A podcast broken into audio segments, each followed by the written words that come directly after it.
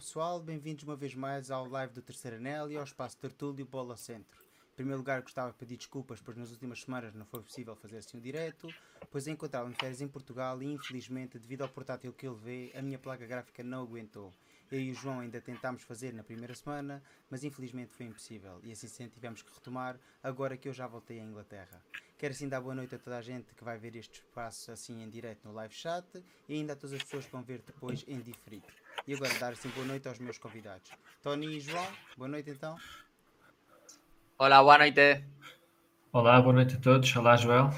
Bem-vindos então de volta à Tertúlia. Já não fazíamos há algumas semanas, mas agora temos imensas coisas para discutir. Pois, como toda a gente sabe, hoje foi o sorteio da Champions. O Benfica, entretanto, já leva 3 jornadas na Liga e estamos a 24 horas do fecho do mercado. Como é que viram assim estas últimas semanas? Estão assim ávidos para uma tertúlia bastante longa esta noite? Sim, pois ia dizer, vai ser uma tertúlia longa e atribulada, porque temos muitas coisas para, para discutir. Eu, eu estou pronto, que já, já tinha saudades de fazer um directo. Pois é, infelizmente o Tony no segundo direto que a gente fez não conseguiu ter uma grande ligação, depois tivemos alguns problemas também com o som e com a imagem, depois tivemos esses problemas enquanto eu estive em Portugal, depois acabei por estar de férias mais uma semaninha fora do país e infelizmente não me consegui ligar a semana passada. Mas daqui para a frente voltaremos assim a retomar a nossa tertúlia todas as quintas-feiras às nove e meia. E sem mais, vamos começar então com o primeiro tema da noite, o sorteio da Champions League. Esta tarde, às 5 da tarde, foi feito assim o sorteio da fase de grupos da Champions League 2023-2024 e voltou assim a ser feito no Mónaco, para a qual deu assim este resultado: 8 grupos, como sempre. Este será o último ano da Champions neste formato e será uma Champions bastante renhida, devido às equipas bastante fortes que temos em todos os grupos. É assim, quis assim a sorte que o Benfica tivesse sido encaixado no grupo D, onde irá defrontar o Inter de Milão, o Red Bull Salzburgo e ainda a Real Sociedade Espanhola. Como é que vocês viram então este sorteio, pessoal? Quem quer começar? Sí, sí, eh, para mí foi un sorteo eh, máis favorable que a época pasada, mas é un, é un grupo moito competitivo, eh, vai estar moito igualado, teñemos sed de venganza como Inter. Eu acho que para mí o Inter está un poquinho máis forte porque ha incorporado a Marcos Turán, que gosto moito dele, e a Jan Sommer, por Onana e por Lukaku.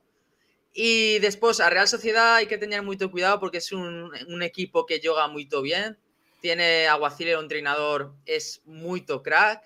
Despois tiene jugadores moi moito importantes como Cubo, como Bryce y juega muy bien, tiene una atmósfera muy bonita en el estadio, en todo fácil no, no va a ser. Y después Salzburgo, que es un equipo que trabaja muy bien, un club que trabaja muy bien con, la, con los jóvenes, siempre da luita en la Champions, más Roger conoce muy bien al club y eso, va, eso ha hecho que va a ser importante. João, como é que tu vês assim este sorteio? Achas que foi favorável ao Benfica ou achas que mais uma vez tivemos uma noite negra nos sorteios da Champions? Uh, sim, não, quer dizer, uma noite negra não diria, acho que concordo com o Tony, acho que foi mais favorável do que a época passada, não é? Mas não foi assim tão fácil como pode parecer à primeira vista. Acho que o Inter pronto, é, é muito forte, ganhou-nos a época passada, também é verdade que nos apanhou no nosso pior momento da época passada. Uh, se tivéssemos apanhado o Inter ano passado na fase de grupos, por exemplo, não tenho dúvidas que, que tínhamos passado, porque nessa altura estávamos a jogar muito bem. Uh, espero que este ano estejamos a jogar tão bem quando começar a Champions, é que os sinais não são assim tão favoráveis como o ano passado, mas já, já iremos falar disso quando analisarmos os jogos. Uh, mas o Inter continua a ser uma equipa muito forte. Uh, o Salzburgo também, como o Tony disse, é uma equipa que aposta muito em jovens, mas realmente tem, tem também todos muita qualidade. E a Real Sociedade é uma equipa que pode parecer, em teoria, a mais fraca do grupo por estar no pote 4, mas uh, o valor do plantel da Real Sociedade é mais elevado do que o valor do plantel do Benfica, por exemplo, no, nos sites especializados. Portanto, também é um adversário a ter em conta e, e, acho que vai ser um grupo muito reunido. Acho que qualquer equipa pode ganhar a qualquer equipa, é daqueles grupos que não há assim um claro favorito. Penso que o Inter e o Benfica estão assim um passo à frente dos outros dois clubes, mas isso não quer dizer, se não provarem dentro de campo, uh, não quer dizer que sejam favos contadas. É assim, vou ser sincero, acho que claramente este grupo é muito mais fácil que o do ano passado, isso não há qualquer dúvida, até porque o ano passado tínhamos o Paris Saint-Germain, que era um dos favoritos a vencer a Liga dos Campeões na época transata, e tínhamos também a Juventus, na minha opinião, era mais forte até que o Inter e mais forte até que claramente ao Salzburgo ou à Real Sociedade. É assim, este sorteio da Champions apanhou-me assim um bocadinho em transição entre viagens, a tinha acabado de chegar da Croácia, não tinha nem 10 minutos de ter aterrado quando o sorteio começou a ser emitido. Conheço a equipa do Inter, conheço a equipa da Real Sociedade bem porque acompanho também o Campeonato Espanhol. Sinceramente não conheço muito a equipa de Salzburgo e tive pouco tempo para preparar assim a emissão desta noite, mas é assim vamos analisar então um a um e dar a nossa opinião sobre os adversários do Benfica. Vamos começar então pelo Inter. O Inter que este ano já leva dois jogos no campeonato na Série A, com duas vitórias, ambas por 2 a 0. Como o Tony referiu bem, reforçou-se bem, na minha opinião. É assim, incorporou Turan na frente de ataque, na minha opinião é uma mais-valia comparativa com o Lukaku. Embora o Lukaku seja um avançado com mais nome, na minha opinião acho que Turan é mais jogador de equipa e é um jogador que pode aportar mais no momento ofensivo e claramente na baliza com um upgrade quanto comparativamente com a Nana. Agora temos Sommer vindo assim do Bayern de Munique. Continua com o mesmo treinador, Filipe Inzaghi. Um, é assim, o que é que há a dizer deste Inter? É um Inter forte, continua a jogar da mesma forma, 3-5-2 é a equipa que eliminou o Benfica na última Champions. A partir era uma equipa que teria poucas hipóteses de, de passar para as meias finais quando foi o sorteio feito, quando sabíamos quem seriam as equipas a jogar uh, os quartos de final. No entanto, acabou por fazer um bom jogo na luz e praticamente dito assim uh, a, a sorte do Benfica, digamos assim, o destino do Benfica na Liga dos Campeões. O que é que vocês têm a dizer relativamente a este Inter? Normalmente o Inter joga com 3-5-2 relativamente ao Benfica. Ainda não se sabe qual será a ordem dos jogos, porque a UEFA este ano decidiu primeiro iria efetuar todos os sorteios, ou seja, a Liga Europa e a Liga Conference, e só depois é que iria determinar assim a ordem dos jogos. Não sabemos ainda quando é que o Benfica iria enfrentar assim o Inter de Milão, se irá jogar primeiro em casa, se irá jogar fora, nem qual será a ordem dos jogos dentro do grupo. Mas só analisando assim a equipa, o que é que vocês acham comparativamente com o Benfica? Sí, eh, a ver, al, Inter ya lo conocemos bien. Como, como vos decís, eh, juega con el mismo sistema, un 3-5-2, y las variaciones son Turán por Lukaku y Jan Sommer por Onana. Después también ha incorporado experiencia como Alexis Sánchez, que vuelta, vuelta ao Inter, eh, Pavar, Cuadrado... Eh, hecho que un poquillo más, más fuerte que, que a época pasada.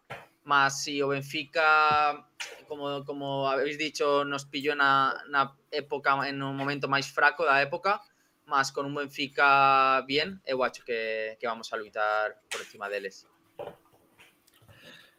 Sim, também concordo que o Inter reforçou-se muito bem. Um, perdeu dois jogadores importantes, como o Lukaku e o, e o, e o Onana, mas substituiu-os muito bem. Uh, concordo também que o Touré é um, provavelmente um upgrade ao Lukaku, porque o Lukaku ano passado fez uma época muito inconstante. Uh, o Sober, não sei bem se é um upgrade ao Onana, porque o Onana também é um excelente guarda-redes, mas é, é tão bom, tão bom como ele.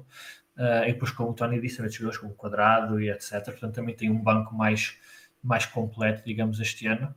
Uh, acho que vai jogar exatamente como jogou ano passado, é, é, manteve, manteve a equipa quase toda, manteve o treinador, o estilo de jogo, a forma de jogar vai ser igual. Uh, portanto, já sabemos como é que vão jogar, e, mas não quer dizer que seja, que seja mais fácil para nós. Vai ser um jogo, vão ser os dois jogos extremamente difíceis. E acho que a vitória neste grupo, ou seja, o primeiro lugar neste grupo, será, na minha opinião, entre o Benfica e o Inter Milão. Quero ainda referir, nenhum de vocês referiu, estava a esperar que algum referisse para falar um pouco mais disso. E acho que mais do que o Onana ou do que o Lukaku, o Inter perdeu dois jogadores que, na minha opinião, são bastante importantes. Foi sim Skriniar, não, Skriniar sim, para o Paris Saint-Germain e Brozovic para a Arábia, que sim. joga agora com o Ronaldo. Sim, Brozovic sim, era o cérebro deste meio campo. Ele jogou com o Benfica um bocadinho condicionado, depois vinha de lesão. Hum mas claramente Brozovic era o homem que pensava o futebol do, do Inter ao lado Sim. de Varela. Jogar agora como Mkhitaryan não é que seja um mau jogador, Mkhitaryan é um bom jogador, com bastante recorrido, quer internacional, quer ainda na Liga dos Campeões, mas na minha opinião Brozovic é muito superior a Mkhitaryan. Acho que o Inter perdeu uma pedra angular no meio campo. No entanto, continuo Sim. a achar, como vocês disseram, que é uma equipa bastante forte, que ataca por ambas as alas, com Dumfries de um lado e Marco do outro. Tem ainda um banco mais extenso que o ano passado, devido às incorporações que o Tony já é. falou e acho que vai ser bastante renhido quer qualquer um dos duelos, quer na luz, quer ainda em Itália. Sim, sim, perdemos jogadores importantes, mas também, eh, se olhares para o Benfica, nós também perdemos jogadores importantes, por isso. E não sei se nos reforçamos também como o Inter, sinceramente, por isso. Uh, vai ser complicado. Se olhares para esse 11 que tens aí, é um 11 fortíssimo, é? É assim, Apesar de, como tu disseste, terem perdido terem perdido o Skriniar também e o, e o Brozovic, mas esse é um 11 muito forte. Eu quando olho para a Liga dos Campeões e olho para as equipas que vão disputar a Liga dos Campeões, sendo assim muito sincero e não sendo cá nenhum maluco que a analisar futebol, eu acho que o Benfica pode se bater de igual para igual com a maior parte das equipas da Liga dos Campeões e é superior à grande parte das equipas da Liga dos Campeões. Haverá duas ou três equipas que têm um 11 bastante mais forte que o do Benfica. É o caso, por exemplo, do Manchester City, eventualmente o Real Madrid. Sim, é sempre ali duas ou três equipas que não, que não que é difícil comparar. Agora, de resto. Mas vimos Olha, no passado eu... o Paris Saint-Germain. O Paris Saint-Germain tinha um 11 muito superior, claro. com um trio de ataque que era o melhor da Liga dos Campeões e não nos conseguiu yeah. levar de vencida em nenhum dos dois jogos. Yeah. Eu acho que, que hoy en día eh, podemos jugar, jugar de tú a tú con cualquier equipo, ainda con, con Manchester City. No es como épocas pasadas cuando o Barça, Madrid o Bayern estaban en nivel top que era imposible ganar. Eu acho que a día de hoy ya vimos con o Sevilla na, na final de Supercopa Europa que compitió muy bien contra o Manchester. Acho que a cualquiera le podemos ganar. Y también con cualquiera podemos perder, porque el fútbol está muy, muy equilibrado. Claro. Claro. A questão é que o futebol antigamente, nos anos 90 e 80, era mais talento e menos físico. Hoje em dia é mais preparação física. Isso representa 60 a 70% do jogo. Porque a gente vê equipas como o Bayern de Munique, que são autênticas locomotivas, sobem e descem, sobem e descem em hum. bloco hum. e acabam por arrasar as equipas em termos físicos. E só depois é que começa a destacar assim o talento. Acho que o Benfica, Sim. em termos físicos, é uma equipa que faz pressão alta, é uma equipa que sabe ocupar bem os espaços, é uma equipa que taticamente não alterou muito, continua com o mesmo treinador, com o mesmo modelo de jogo, com a mesma ideia. Acho que adquiriu algumas peças que são, vão ser bastante importantes. Ainda há pouco tempo tivemos agora o reforço do Gonçalo Guedes, que acho que vai ser um elemento bastante importante. Já iremos falar hum. disso depois. Sim. Mas eu acho que o Benfica tem hipótese de passar em primeiro de grupo, tal e qual como ano passado passou em primeiro de grupo, este ano tem mais hipóteses de passar em primeiro de grupo. Hum. Vamos ver então o segundo adversário do Benfica, na minha opinião, o segundo mais difícil, e tem então, na minha opinião, a Real Sociedade, que joga assim num 4-4-2. Este ano não começou bem a Liga Espanhola, leva 3 jogos, 3 empates como o Tony disse, é treinada por Imanol, na minha opinião, um dos melhores treinadores espanhóis hum. uh, da, da La Liga, claramente. Tem um 11 muito forte, tem, isto foi o 11 utilizado na última jornada, mas ali o jogador que joga na ala esquerda normalmente não é bem a rede cheia, mas é sim Oriazábal. Oriazábal, Takekubo, Mendy, Merino Remiro, Merino. Merino es muy buen jugador. Muy, muy tiene, sí, sí. tiene un equipazo, ¿eh? de verdad que Bryce Méndez, el, Bryce Méndez, el, muy, muy fuerte. El entrenador, eh, como dices, eh, para mí es top. Eh, y equipo, eh, jugador por jugador, eh, muy bien. Se han incorporado con el lateral derecho Traoré, Traoré que muy, muy bien, muy recorrido. Ya no tienen a, ya no tienen a Sorlo, que fue para Villarreal eh, están jugando con Carlos Fernández, que no, no es lo mismo. Más también tienen a Sadik. No sé si lembran que Benfica estuve muy interesado de él cuando estaba en Almería. Sí, sí. Muy, ese, ¿Era o avanzado? No? avanzado. Sí, yeah, avanzado, muy rápido. Sí. Más, no eh. Sí, estuve mucho tiempo lesionado. Está Andrés, Andrés Silva, que está lesionado Andrés también. Silva, ya, ya, es, ya. Emprestado de, pelo... Sí, después tienes a, a Portu, que, que también es, es bueno. Tiene, tiene muy buen equipo. E o guarda-redes, o guarda-redes Ramiro é muito sim, Ramiro, bom. O, Ramiro. o, central, o central do Lenormandi, não é? Lenormand, sim. É, muito, muito bons jogadores. Para mim, o truque vai estar aqui. Se o Benfica quiser ganhar a Real Sociedade, terá que anular a criatividade de Take Cubo e de Oriazabal. Um joga na ala direita, o outro na ala esquerda. Vou recordar que o Takeku, para quem não sabe, ainda faz parte dos quadros do Real Madrid, por estar vendido, mas só apenas 50% à Real Sociedade. E até se Sim. fala que para o ano poderá ser assim recuperado pelo Real Madrid. Tem sempre cláusulas de recompra real quando, quando vende assim jogadores, não é? é Takeku yeah. é muito bueno. O Yarzabal não muito, muito rápido. Muito rápido. lá na seleção do Japão, fez um bom Mundial, é um jogador muito, muito forte num para um e que joga muito bem no espaço curto. Faz boas Sim. marcações e o Oriazabal tem um pontapé de meia distância que faz invejar Sim. muitos, muitos jogadores. Oyarzabal ainda no recuperó nivel de antes da, da pues mas é moi bueno. Logo Zubimendi, eh, Merino... É uma equipa muito forte. Sim. Oriazabal ainda está a jogar titular, só fez eh, duas meias partes, tem entrado assim ao hum. intervalo, logo a seguir ao intervalo, está a tentar recuperar minutos, teve uma lesão grave do joelho esquerdo, se não estou em erro. Sim e é um jogador que quando tiver recuperado, depois lá está. A ordem, do, a ordem dos jogos no grupo vai ditar muito. Vai ditar muita coisa, exatamente. Vai condicionar quando é que as três equipas mais fortes do grupo, teoricamente, que é o Benfica, o Inter e a Real Sociedade, se vão encontrar. Será no início, será nos jogos para o final, isso vai ditar muito também a ordem no grupo. E aqueles dois jogos do meio faz muita diferença também. Porque- Seis pontos naqueles dois jogos do meio também depois dá-te outra vantagem, não é? Portanto, Exato, porque as equipas que se encontram no terceiro e no quarto jogo são as mesmas, só em campo oposto para quem não está Hum. familiarizado com a ordem dos jogos da Champions. E por último, como vocês referiram e bem, na minha opinião, a equipa mais fraca do grupo é o Red Bull Salzburgo. Este ano foi, o treinador foi substituído, é agora Gerd Struber, trocaram de treinador. É uma equipa que joga em 4-1-2-1-2. Só a única coisa que não tive grande tempo de pesquisar, como eu disse, eu tinha acabado de chegar da Croácia, havia um quarto de hora quando foi o sorteio. Cheguei a casa e comecei a fazer os slides, nem tive tempo de ver jogos do Red Bull Salzburgo. É assim, é uma equipa que tradicionalmente eh, é das melhores equipas da Áustria, leva 5 vitórias em 5 jogos no campeonato, está bem. Mudou o treinador, mudou um bocado a ideia de jogo, joga mais em rompe pelo meio, joga sem extremos. Tem dois bons avançados, que é o Canute e o Nené, são rápidos, têm bom remate. Mas sinceramente vi dois resumos rápidos de 5 minutos de dois jogos do Salzburgo, embora tivessem obtido vitórias, mas não penso que seja assim um futebol muito Hum. consequente. Dá uma sensação de ser assim ao nível de um Guimarães, sei lá, de um, de um Famalicão. Não me parece uma equipa assim muito solvente, nem que ataque muito bem. Sinceramente, acho que é uma equipa bastante acessível ao Benfica. Como é que vocês veem este Salzburgo? Yo, eu a verdade é que non o conozco moito, eh, lo, que, lo mismo que vos, eh, he visto un par de, de resúmenes, e acho que tamén é importante que, que creo que eles aínda non comenzaron a, a liga. Entao, eh, el rodaje para los primeros partidos eh, no van a tener, no va a ser lo mismo que, que para nos o que para el resto. Acho que Sí. comenzan esta, esta semana, creo. eu, eu ia dizer o mesmo, eu não, não conheço muita equipa, sei que é uma equipa que aposta muito em jovens.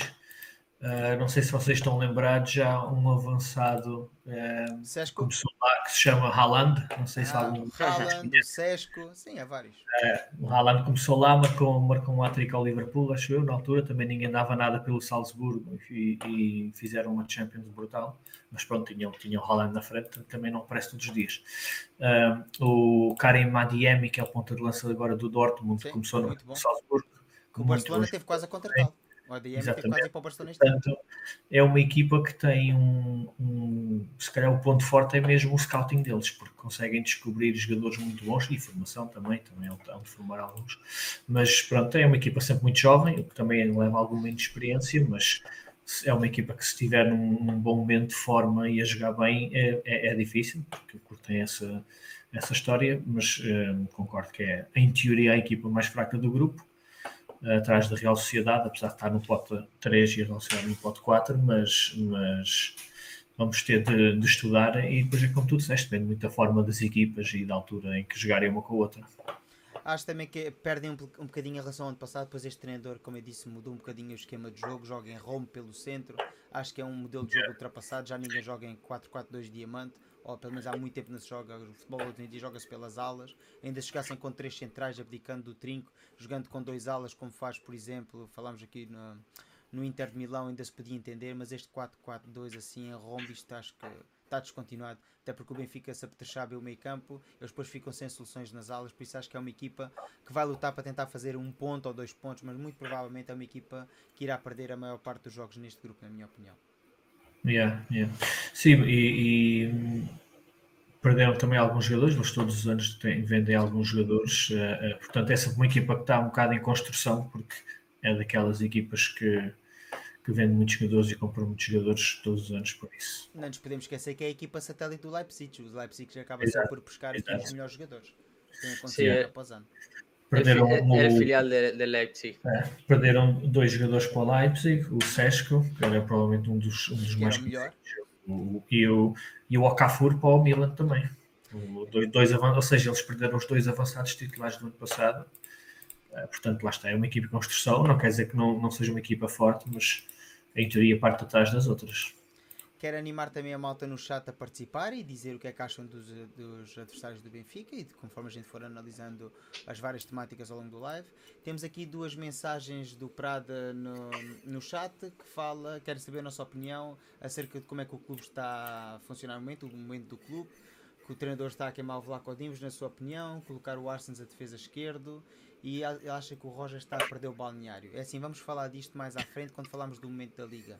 Como eu recordei no início deste live, o live hoje vai ser dividido em três grandes partes. Primeira parte é o sorteio da Champions, porque aconteceu esta tarde. Depois vamos falar um bocadinho das três jornadas que já passaram e a antevisão do jogo com o Vitória de Guimarães. E no final vamos falar das 24 horas que vão anteceder assim o fecho do mercado de transferências. E acho que esta temática vai ser bastante importante na parte que vamos analisar então a evolução do Benfica na Liga e o momento atual do Benfica. Sim, acho que estamos todos desertos para analisar o momento do Benfica, portanto, nada, não te. Lá vamos. Ah, vamos falar de certeza. Não quero, assim, a Liga dos Campeões, como eu disse, acho que o Benfica tem grandes possibilidades de passar para a próxima fase e é bastante importante perceber como é que vai ser distribuído os outros grupos e quais serão as equipas que terão, assim, possibilidades de enfrentar o nosso Benfica nos oitavos de final. Pois quero acreditar que o Benfica vai passar sem grandes dificuldades. Algum de vocês tem dúvidas que o Benfica irá passar para a próxima fase? Não, eu acho que, va que vamos a passar e que vamos a passar primeiro do grupo.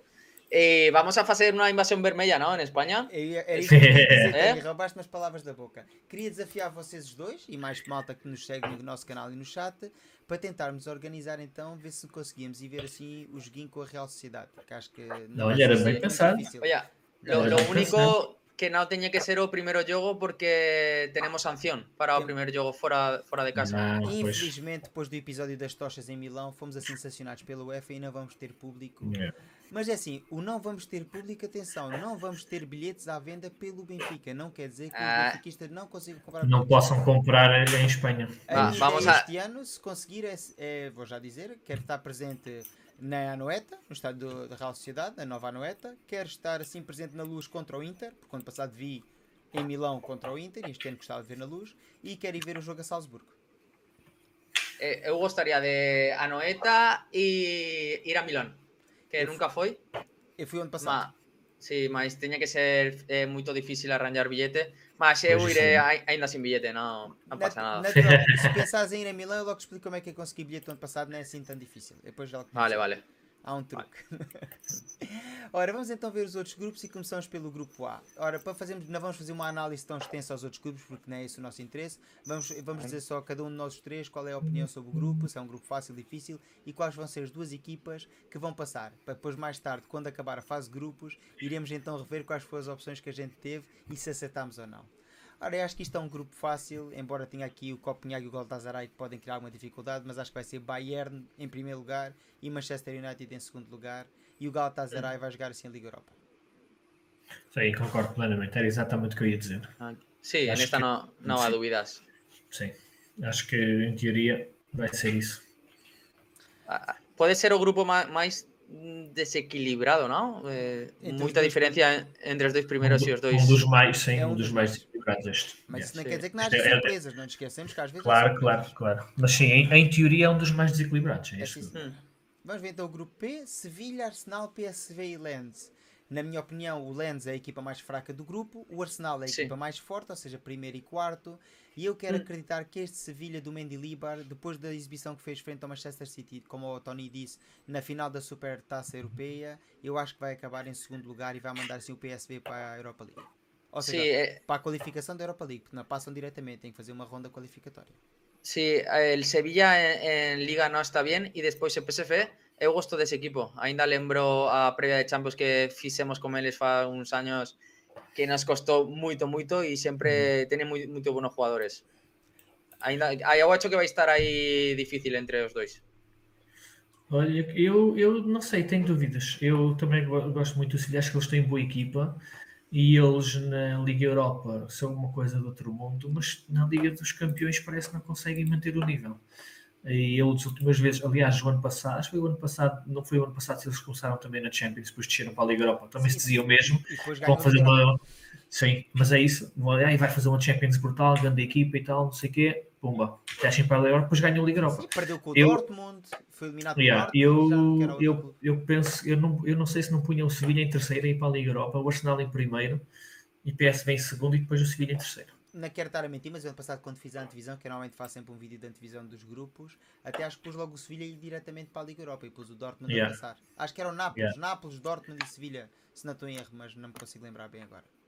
Pois também, também não me lembro bem, mas epá, yeah, eu tenho o Sevilha na, na, Liga dos Campeões, pá, não, não, não, é, não tem aquela mesma pujança, digamos, é na Liga Europa. Até porque eles preferem cair para a Liga Europa e ganhar a Liga Europa. e ganhar a Liga Europa, exatamente. Já está, já está no, no, na mentalidade deles. Já ah, vamos ficar em terceiro e tal e ganhamos a Liga Europa. Quando o Tony disse que havia um grupo desequilibrado, para mim, se há grupo desequilibrado, na minha opinião, é este. Porque assim, para mim, favorito claramente é o Real Madrid. Será um autêntico fracasso, mesmo sem número 9, sem Benzema e sem Mbappé, que o Real Madrid não passa em primeiro, até porque o Nápoles, na minha opinião, está bastante mais fraco a época passada. Quem, quem é o número 9 do. Desculpa lá. Não do, há. Do, é o Rossello. Compraram o Rossello, que veio do Alavés. Oh, yeah, foi, exatamente. Estava-me a lembrar quem é que eles contrataram, exatamente. Pois é, pois o União de Berlim, quando passado, fez uma excelente campanha na Bundesliga. Este ano está bastante mais fraco, perdeu alguns jogadores importantes e já não é a mesma equipa forte. E o Braga, eu acho que o Braga e o União Berlim vão lutar aqui pela Liga Europa. E se tiver que arriscar, vou arriscar infelizmente no União Berlim. Vou dizer que o Braga vai ser eliminado das competições europeias, embora o seu treinador esteja a dizer que o Braga virou agora uma nova página de uma nova era e que vão fazer aqui para a frente ser um grande. É, eu acho que tiene, que tiene, que tiene buen equipo eh, y que es, es, favorito para quedar eliminado, mas eu creo que vai, que vai dar luta. Eu digo Real Madrid, Nápoles, União Berlim e Braga. E vocês? Eu Real Madrid, Nápoles, Braga, União Berlim. Não, eu, eu concordo com o Joel, acho que União Berlim eh, eles, eles acho que só estão no pote 4 porque é um clube que subiu ao Bundesliga muito recentemente. É um clube que se calhar, acho, acho que era ou há, ou há 3 ou 4 anos estava na segunda divisão alemã tá e agora tem, tem ficado no top 3 da Bundesliga, top terceiro, quarto, teve muito, muito, são muito fortes. Eles são uma equipa muito boa e eu acho que eles vão ficar à frente do Braga. Fisicamente são muito fortes e acho que é por aí que o Braga yeah. vai acabar por uh, perder. Yeah. Agora, como é lógico, não vamos falar do grupo D, que já falámos, é o grupo do Benfica, e vamos passar para o grupo E. Só dizer uma coisa que ninguém disse no grupo do Benfica: uh, no, no, nosso grupo, o único que perdeu um jogo esta época fomos nós, atenção. Tu, já tu disseste. é verdade. Não, não, não, estou só, estou só a dizer factos. É verdade que a Real Sociedade também não ganhou, mas o único que perdeu um jogo esta época fomos nós. Portanto. Sim. Mais um facto desses e a tua ligação vai misteriosamente cair. Lautaro começou muito bem, marcou um sim, doblete sim. no primeiro partido. Grupo E, Feyenoord, Atlético, Lazio, Celtic. Ora, aqui está um grupo difícil de me dizer quem é que vai acabar em primeiro. Pois, na minha opinião, todos têm potencial para acabar em primeiro todos têm potencial para ser eliminados. O Feyenoord acabou por ganhar a Eredivisie o ano passado, o Atlético é um eterno candidato a ganhar qualquer coisa e não ganha nada, a Lazio nunca sabe o que é que vai dar e o Celtic é sempre aquele outsider que as pessoas não contam e depois são capazes de chegar lá e fazer um grande jogo e a seguir fazer um jogo miserável. O ano passado o Atlético toda a gente pensava que ia passar facilmente no grupo do Porto, como vocês bem se lembram, toda a gente apontava que iria passar o Atlético e a outra equipa que agora sinceramente já nem me lembro quem era e acabou mesmo por não se qualificar. Por isso, se tiver que arriscar aqui, pá, assim, tem que apostar no Atlético. O Atlético, ao fim e ao cabo, tem um, tem um, um plantel muito superior a qualquer um dos outros três. Iria dizer Atlético, Feyenoord e vou pôr Celtic em terceiro e a Lazio aqui como o fiasco deste grupo. Não se qualificar para a Liga Europa, não sequer. Eh, para mim, Atlético, Feyenoord, Lazio e Celtic. Yeah.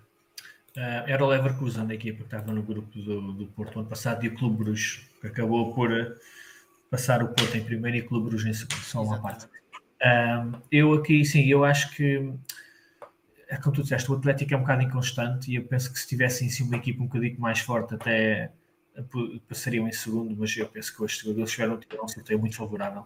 Acho que vai passar o Atlético em primeiro. Um, eu ponho o Celtic em último e depois entre a Lazio e o Feyenoord, pá, não sei, a Lazio o ano passado fez uma época muito boa, um, mas o Feyenoord também foi campeão, foi campeão holandês. Uh, eu ponho o Feyenoord em segundo. Portanto, para mim é Atlético em primeiro, Feyenoord em segundo e depois Lazio e depois Celtic. O Rui diz aqui no chat que será o Atlético, Lazio, Feyenoord e Celtic, uma combinação que nenhum Talvez, pois. dissemos. É assim, pois, pois. Eh, era a minha, era a minha la, Lazio com, com Castellano, não? Com Tati e com Kerkets. Sim, sim. Eles, eles fizeram uma, uma época muito boa ano passado. Mas depois a Lazio é um clube que historicamente já, já fez grandes feitos eh, há, há 20 anos atrás, quando tinha lá outros tipos de jogadores, mas ultimamente a Lazio é só um clube já que já só Sim, ultimamente não tem feito nada de especial. Nada de especial. Vamos então passar ao grupo F. E temos então aqui aquilo que eu acho que é o grupo da morte quer em termos de nome, quer em termos de plantas. É assim, temos o Paris Saint-Germain, temos o Borussia Dortmund, temos o Milão e temos o Newcastle. Por incrível que pareça, para mim a equipa mais fraca é o Dortmund, que é a minha equipa preferida na Alemanha. é a equipa que eu mais gosto, não é o Bayern de Munique, é o Dortmund, sempre gostei do Dortmund. E... Também sempre gostei do Dortmund. Na Alemanha também é a minha equipa favorita. Tem ali, ah, tem ali ao lado a blusa do Dortmund quando foi campeão da Europa em 95, a original ainda, de manga comprida, comprei naquela altura, uma blusa já com, com 30 anos quase. Uh, eu acho que o Dortmund vai ficar em último, acho que o Dortmund perdeu imenso do ano passado para este ano, perdeu alguns jogadores muito importantes e acho que não se vai conseguir apurar. Vejo o Newcastle muito forte, é uma equipa muito forte, e acho que entre o Newcastle e o Paris Saint-Germain será assim o primeiro lugar do grupo não sei dizer neste momento, claro que terei que apostar sempre no Paris Saint-Germain. Se o Mbappé ficar, se o Mbappé acabar por sair para o Real Madrid, como apontam em Espanha, que poderá ser que isso aconteça nas próximas 24 horas, então Newcastle primeiro, Paris Saint-Germain, Milão terceiro e Dortmund fora das competições europeias. Hum. O que é que tu achas, Tony? Uf, eu acho que vão a perder todos muitos pontos. Está uf, um grupo muito forte. Acho que PSG primeiro, eh, Milan, Newcastle e Dortmund. É, é um grupo equilibradíssimo, são todas equipas fortes. Eu penso que o Newcastle, apesar de ser forte, falta-lhe experiência de Champions, Sim. honestamente. Ah, e, é, e, isso na Champions a gente pode pensar que não, mas faz muita diferença. Conhecer os momentos de jogo, quando atacar, quando defender, quando, quando mais vale a pena não sofrer um gol do que marcar um. Uh, isso faz muita diferença. Eu penso que vai ser o Paris Saint-Germain em primeiro, o Milan em segundo, o Dortmund em terceiro e o Newcastle em último. Não hemos concordado ninguno. Mas não.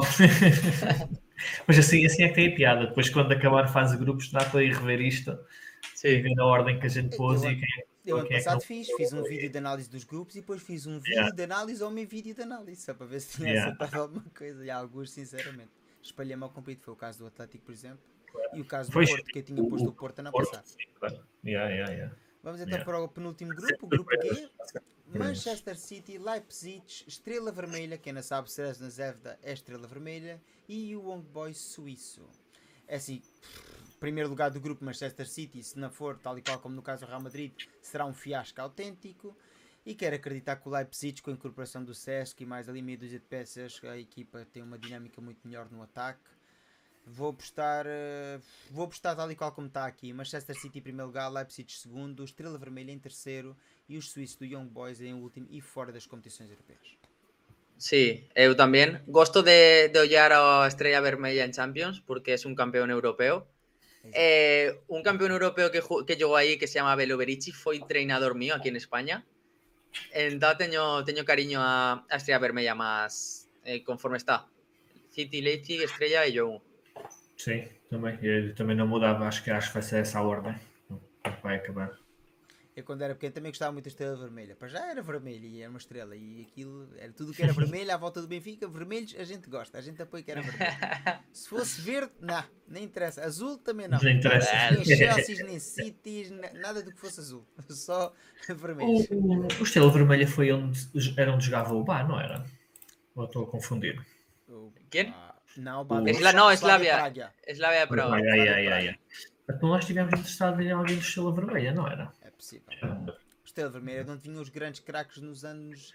Uh, no início dos anos 90 dos Balcãs. Sabe, isso Sim. os jogadores vieram. Yeah. Por último, o grupo H, onde estão aqui dois dos clubes que eu mais detesto. Sim. não posso com o Barcelona, assim, uh, reconheço todo o mérito e o valor e a escola do Barcelona. Se está a ver, tem grandes jogadores e teve grandes jogadores. Uh, Xavi e Iniesta também eram grandes jogadores, isso não há qualquer dúvida, mas é um clube que eu não gosto. Temos então o Barcelona, o Porto, o Shakhtar e o Antuérpia. E aqui vou ser polémico e vou dizer que o Barcelona vai ficar em primeiro, algo que já não faz há muitos, muitos anos na Liga dos Campeões. Quero recordar que o Barcelona vem de duas eliminações consecutivas na fase de grupos. Na fase de grupos. Nunca tinha yeah. acontecido na história do clube ter sido eliminado na fase de grupos e por dois anos consecutivos foi o primeiro grande da história a ser eliminado dois anos consecutivamente na fase de grupos. Nenhum outro grande da história das competições europeias aconteceu o mesmo. Vou dizer então que o Barcelona vai passar em primeiro e por muito que me custe, o Porto vai passar em segundo, pois este Shakhtar Donetsk desde a guerra nunca mais foi o mesmo. Se fôssemos Shakhtar Donetsk de anterior à guerra, onde conseguia manter as estrelas, era uma equipa mais forte. Eu acho que infelizmente o Shakhtar nem sequer se vai qualificar para a prova de acesso à Liga Europa e vai ficar em quarto lugar. Sí, antes, antes de la guerra nos eliminó a, a nosotros, ¿no? En Europa League, Hacho. Acho. Que años de, Não, de eu, antes. acho, eu acho que não, quando ainda estava o Cardoso na equipa, não, Eh, fue a, a poco, a poco tiempo nos eliminaron de, de- de Europa League. não me lembro, talvez. Não me lembro. Eh, sí, eu acho que va a terminar así. Eh, muy desequilibrado, Shakhtar ya no es lo mismo y Amberes, la verdad es que no conozco, pero no, no, no han hecho que tenga un nivel. Ah, eliminaron a, a EK, ¿no? A EK Atenas, Fontem. Más conforme estaba Barcelona, Porto, Shakhtar y Amberes. Uh, eu acho que mais uma vez o Porto foi bafejado pela sorte no sorteio, porque as duas equipas do pote 3 e 4 são das mais fracas que podiam calhar. O Shakhtar, apesar de lá estar antes da guerra, era uma equipa forte porque investia muito, con- conseguiu contratar muito, muito bons jogadores, especialmente no mercado brasileiro, mas desde a guerra não consegue contratar, e até, até, até vendem, né? venderam o Trubin a nós, por exemplo, e, e os jogadores querem sair lá, não é? Quem é que é neste momento Vender o Neto. É, exatamente, né? quem é que é neste momento jogar num clube ucraniano? Vão jogar numa casa emprestada, quer dizer, não vão ter quase pessoas a apoiá-los. Eh, acho que, que não, não tem hipótese.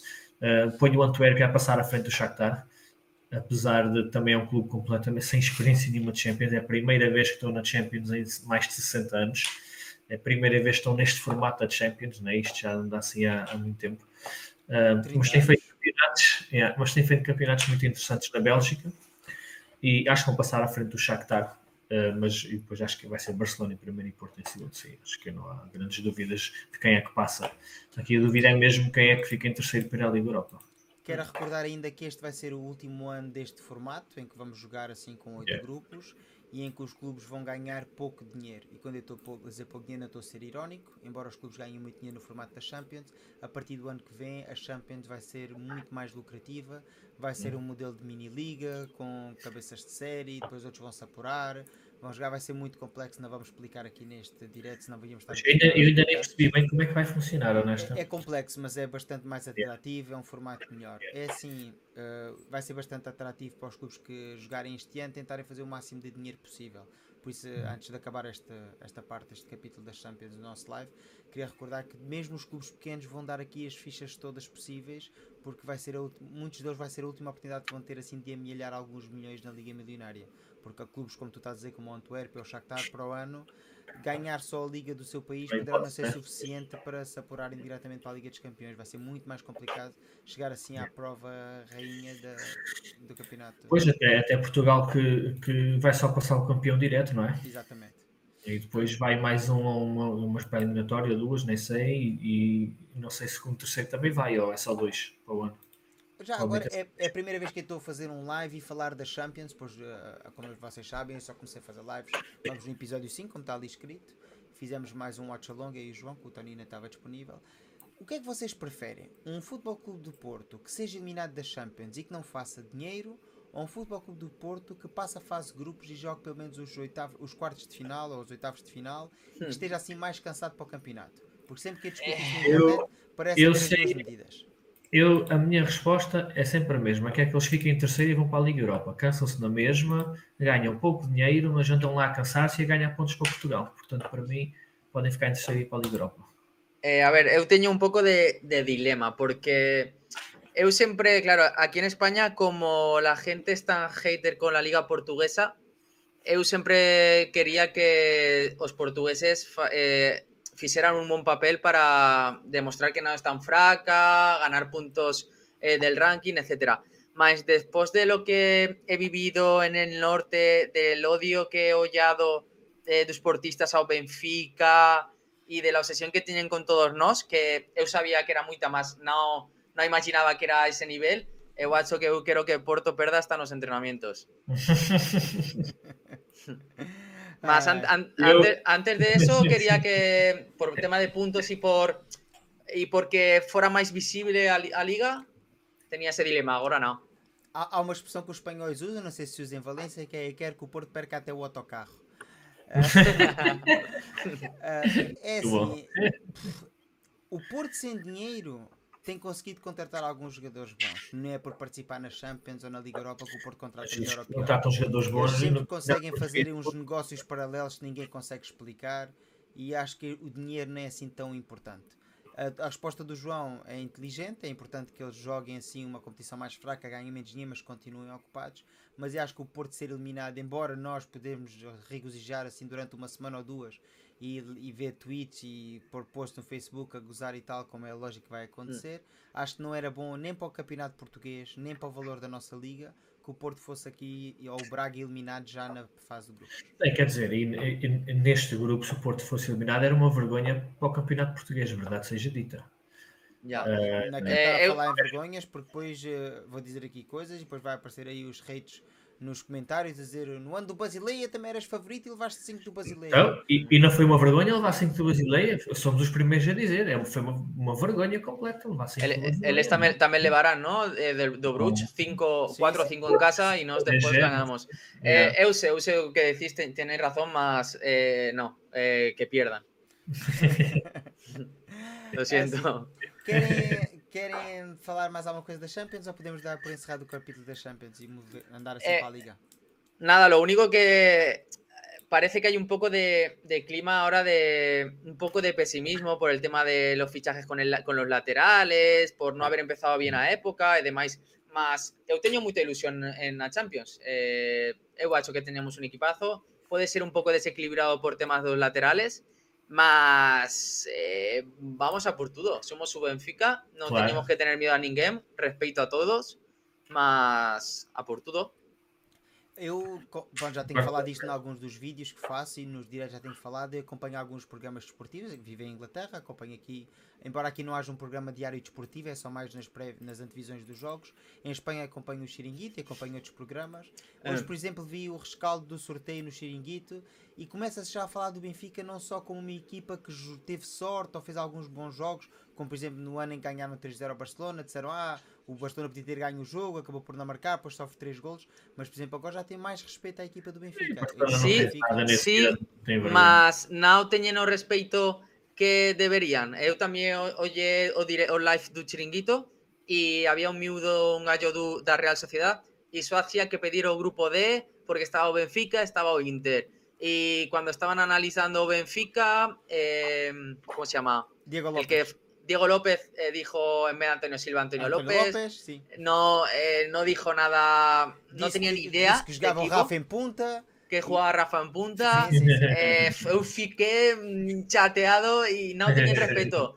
Y creo que Pedrerol dijo también una cosa con, con ironía en Tau y por eso quiero un español y demostrar y, ah, y eso que soy español más.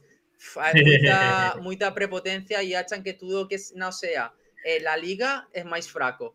Yeah, yeah, yeah. Lembras do ano em que calhou o Benfica ao Real Madrid no sorteio? Sim, sim, Fizeram sim, uma lembro. festa que tinha ganho o Benfica Mira. e depois tiveram que repetir o sorteio e depois já não calhou.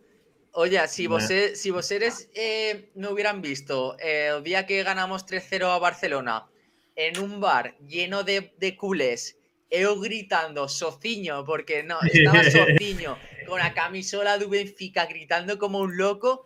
Hoy, dos jogos que más, que más disfruté. Entretanto, a malta vai aqui falando. Olha, aqui o Rui diz para darmos um palpite do vencedor da Champions. E o Camilo diz boa noite pessoal. E ainda aqui o Fobis 7 também diz boa noite pessoal. E o, o Rui então. também concorda com o Tony em relação ao lugar do Porto, em, em quarto. em primeiro lugar, dizer boa noite outra vez a toda a malta do chat e boa noite a toda a gente que vai ouvir isto depois indiferido. Um, quem é que poderá ganhar a Champions? Assim, há sempre, na minha opinião, um candidato eterno, que é o Real Madrid. A gente nunca sabe o que é que o Real Madrid pode fazer. Tendo melhores jogadores, tendo piores jogadores, eles têm um ADN Champions, isso é inegável. É o clube com mais Champions, era o clube com mais Champions quando, no modelo antigo, é o clube com mais Champions no modelo moderno. Já provaram que podem ganhar Champions com craques, com Ronaldo, com Bale, com Aziz, com quem for e podem ganhar a Champions com o fato de macaco vestido, quando, quando ganharam agora no ano, na última que ganharam com, com o Marcelo levantou a taça, com o Benzema, que tiveram praticamente a perder todos os jogos até os últimos minutos, e nos últimos minutos é uma equipa que não desiste, e é isto que quer ver no meu Benfica. No meu Benfica, no teu Benfica, no Benfica do Tony, do João, de todos vocês.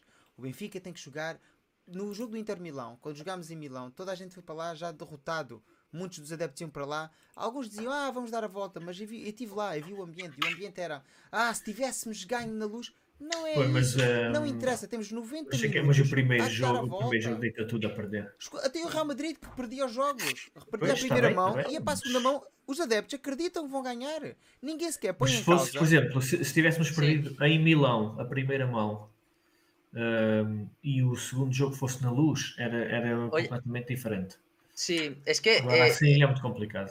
eu acho que, que, que debemos Claro, tem, tem de haver sempre otimismo, mas é complicado.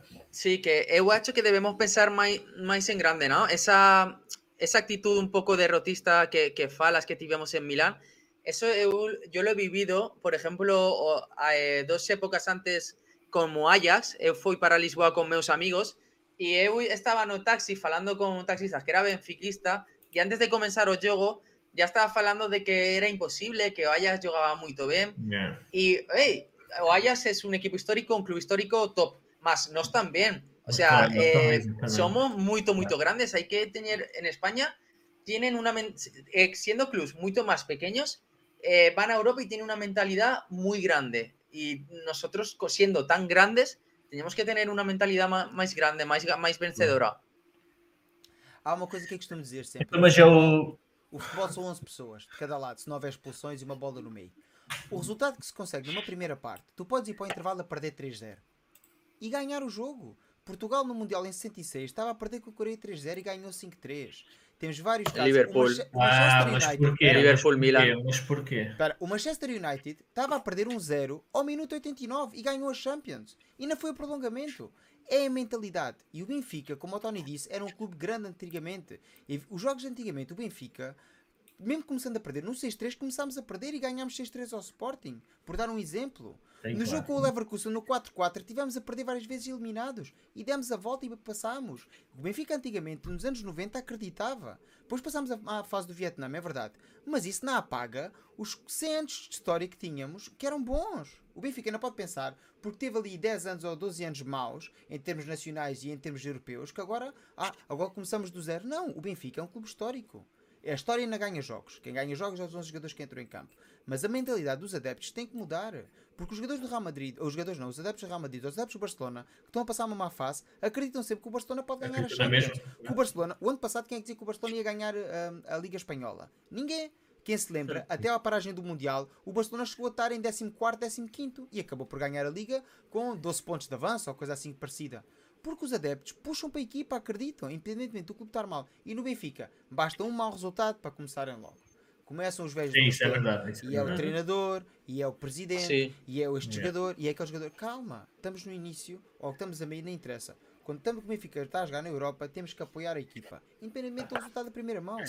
Porque para que é que tu compras um bilhete e pagas um- uma viagem de avião ou vais de carro a Itália para não estares confiante? É o que eu digo sempre: se vais ao estádio, apoia a Claro. equipa do princípio ao fim. Se estás lá, é Claro, para apoiar a equipa. Senão não vale a pena ir. Ah, senão vale a pena vais ao estádio para quê? Para criticar. Para criticar, escreve um post no Facebook. Ou então não escrevas. Fala, fala com a malta no café. Que- Ou faz um direto no YouTube Exatamente. coisa. Agora não é? vais ao estádio para estar a assobiar a equipa ou para estás a criticar. Quer dizer, estás ali no estádio, só Não, um claro, do isso não- não, isso e não já sabia, e já sabia para que é que eu vim aqui. Ah, Se é Claro. com essa mentalidade, não vai aos estádios. Fazes um esforço económico, porque Claro. assim é difícil pagar hoje em dia um bilhete de Champions, fazer uma deslocação para ir ver o Benfica ao estrangeiro. Vais ao estádio para estar a criticar a equipa que tu gostas, que tu dizes chamar, levas uma camisola, levas o teu filho e depois estás a dar esse exemplo ali. Eu já vi várias vezes na luz, isso também acontecer. Já com o Porto, vais todo emocionado, vamos ganhar o Porto. O Porto marca primeiro, pronto, já vem tudo abaixo. Quantas pessoas já começaram a dizer antes da, da supertaça que o Benfica já nem ia ganhar, porque já ia vender o Gonçalo Ramos, já não tínhamos avançado, e agora ia estar já a época toda estragada, porque perdias com o Porto e já ia entrar mal na Liga. Prontos. Depois, ganhas ao Porto, perdes com o Boa Vista, pronto, também já vem aí tudo por aí abaixo. O benfiquista tem que deixar de ser tão fatalista e tem que acreditar mais na equipa. Porque o adepto, se vocês falarem com os vossos pais e com os vossos avós benfiquistas, nos anos 70 ou nos anos 80, o Benfica às vezes também perdia jogos, ou também entrava nos jogos a perder, mas dava a volta. Porque o Benfica não desistia e os adeptos ainda menos. Os adeptos puxavam sempre a equipa, do princípio ao fim do jogo. Mas enfim, Mas, voltando à questão do Rui, o Real Madrid é o teu palpite então ou vais arriscar noutro? não acredito Já que o City consiga ganhar dois anos seguidos. Vou arriscar. eh, Vou dizer que há três favoritos. São o Bayern, é o Real Madrid e é o Manchester City. Se o Mbappé assinar para o Real Madrid, digo que ganha o Real Madrid. Se não, vou arriscar no Bayern. com o Kane acho que tem um grande upgrade no ataque. Eu, para mí teníamos, eh, están esos tres favoritos y después ha hecho que eh, hay un segundo escalón con un nivel muy, muy parejo de, de cualquiera. Y después todos por, por, debajo, está claro. Más, para mí hay un primer escalón eh, en cuanto a nivel y, y, más cerca que otros años está el segundo escalón. ¿Y qué, qué arriscarías, Tony? Eh... es difícil, ¿no? Es difícil. No sé, es que no, no, no lo sé. Entiendo que favorito, máis favorito o City, mas eu soño es que me parece que, que estou loco, mas eu eu soño con, con unha terceira. Eu, eu, espero que sim, eu espero que sim. Uh, eu ia dizer, do Real Madrid eu não acredito que ganhe se não contratarem um ponta de lança. Acho sim. que se não contratarem ponta de lança, por muito boa equipa que tenham, acho que não, não, não vão conseguir eu acho que o favorito para mim é o, é o, o City ou o Bayern, por causa disso, mas lá está, se contratarem um ponto de lança interessante. Fecha só amanhã o mercado em Espanha? Não, o mercado fecha para todos amanhã à meia-noite, menos para a Arábia.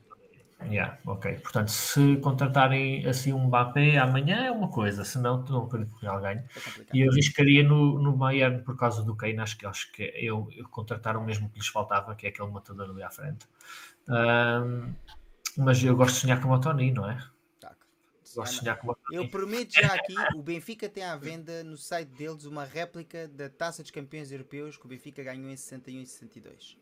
Sim. Se o Benfica ganhar a terceira, eu vou gastar o dinheiro daquela taça, que é bastante cara, vai ver, custa mais de 800 euros, para pôr ali. Ali onde está aquele estádio, vou pôr a réplica. Gasto 800 euros no bolso e meto ali a taça. Se ganharmos a terceira, está, está prometido. Fica a promessa. E agora, depois de falarmos aqui de ambições, de sonhos de ganhar terceiras, de Champions, coisas bonitas, vamos então falar da Liga.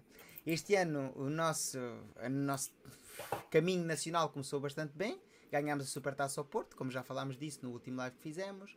E depois veio então assim o campeonato. Tínhamos feito uma antevisão, eu e o João, porque o Tonina esteve disponível. E todos dizíamos que íamos assim ao Bessa ganhar um jogo que à partida seria fácil. Mas o que é que aconteceu? não ganhamos. O Benfica perdeu 3-2 com um gol nos últimos minutos, como já tinha acontecido o ano passado em Chaves. O Benfica que entrou em campo com Vlaco Dimos, com Jurasek, Otamendi, António Silva e Bá, Di Maria, João Neves, Coxu, Arsens à esquerda, Musa na frente e Rafa atrás do ponta de lança. Embora aqui o desenho, o desenho tenha 4-4-2, não era. Era claramente um 4-2-3-1. Ah, vamos fazer primeiro uma análise ao jogo antes de entrarmos mais nas estatísticas. Qual foi a vossa impressão do jogo? Viram o jogo? Sim. Sim. Eu, eu acho que nesse jogo passou, aconteceu eh, coisas que acontecem uma de cada 20, 20 jogos. Mas aconteceron. Y sí. con la expulsión de Musa, ha hecho que pues cambió todo. Roger eh, hizo un cambio eh, para esa expulsión, un cambio que no tiene sentido porque a jugada eh, posterior marcou gol e voltou a trocar todo. Que foi um, um desastre. Mas isso, mas isso a culpa não foi, não foi do, da mudança, não é? Isso foi um azar brutal. Sim, sim, sim. Por, sim, sim, por, a seguir. Estragou por, logo o plano todo, não é? Isso, isso, que por o azar, yeah. que Roger faz yeah. una, un planteamiento que se destruye al segundo yeah. y, eu e acho, é muito, eu, muito eu, eu vou-te ser sincero, eu, eu até acho que a substituição foi bem feita, porque jogar Sim. com, quando estás com 10, jogar com 3 centrais não é mau, porque permite libertar um bocado mais os laterais para atacar pelas alas e depois concentrar o resto no meio. Uh, e até se fores a ver, mesmo, mesmo depois do Boa Vista empatar, nós marcámos o 2-1 a jogar com 10 e, sim, sim. e estávamos, por, estávamos por cima do Boa Vista, uh, conseguimos criar perigo. O próprio Morato foi lá à frente duas ou três vezes tinha essa liberdade que também sabia que tinha depois os outros dois centrais atrás e o Benfica não jogou mal e honestamente pensei, é como o Tony disse, foi um jogo daqueles que aconteceram coisas que acontecem uma vez por época, mas pronto, e aconteceram todas no mesmo jogo. A questão uh, é, acontece muito... e não acontece. O lance do connosco. É pá, pois, mas acontece, yeah, acontece. Okay. O lance do Musa foi, foi muito azar, foi muito azar. Eu, eu, eu quase tropeço na bola e depois teve aquela entrada. Eu ainda estou a questionar é... aqui o vermelho. Eu fiz um vídeo na altura sim, sim. a analisar o jogo e ainda disse que não, não seria vermelho, porque ao fim e ao cabo ele põe em, em, em perigo a integridade física do colega de profissão. A questão é, é equipar um bocadinho a expulsão no Bessa à mesma expulsão no jogo da taça em Cuba o ano passado quando dá a pantofada no Pizzi, salvo erro. A questão é, se fosse outro dos clubes rivais do Benfica pelo título nacional, olha, viu-se Viu-se agora esta agora? semana? A questão é... meu Deus, como é que acabou o jogo sem um amarelo? Mas é que a questão é que não é só o Porto, ou não é só o Sporting. Claro, claro. Eu vejo às vezes resumos de outros jogos, não é. vejo jogos inteiros, já vejo jogos inteiros do Benfica. Mas vejo às vezes resumos mesmo às vezes de um Guimarães Famalicão e vejo entradas semelhantes e vejo que o jogador falha a bola, mas yeah. vejo que há intenção. Eu percebo que pode ser no vermelho, mas é que quer-me parecer quase sempre, não vou dizer também sempre, não vou ser aqui faccioso e vou dizer que qualquer jogada destas dúbias para o Benfica é sempre vermelho, mas há montes de jogadas destas que eu vejo para adversários do Benfica e que muito raramente e que não é vermelho. É vermelho. É, é, é incrível que o Benfica estas coisas. É assim, a arbitragem não quer desculpa para mim. O Benfica tinha que fazer mais. E a questão Benfica, Mas tu vês, tu vês aí pelas estatísticas, até com 10, estamos superiores em tudo, quer dizer. A gente olha para as estatísticas. Mas, yeah e, e, vamos ver, temos 15 remates contra 11 e temos 5 contra 4 nos remates enquadrados. Como é que é yeah. é possível? O, o Musa é expulso ao, ao, ao, minuto 50, ou muito perto, ao minuto yeah. 48. Mas é quase, é, quase assim, Acho que é 48 que ele é expulso. Não a compensação até é expulso. Como é que é possível? Como é que é possível que em 50 minutos, já nem estou a falar depois, porque metade desses remates enquadrados são depois da expulsão do Musa.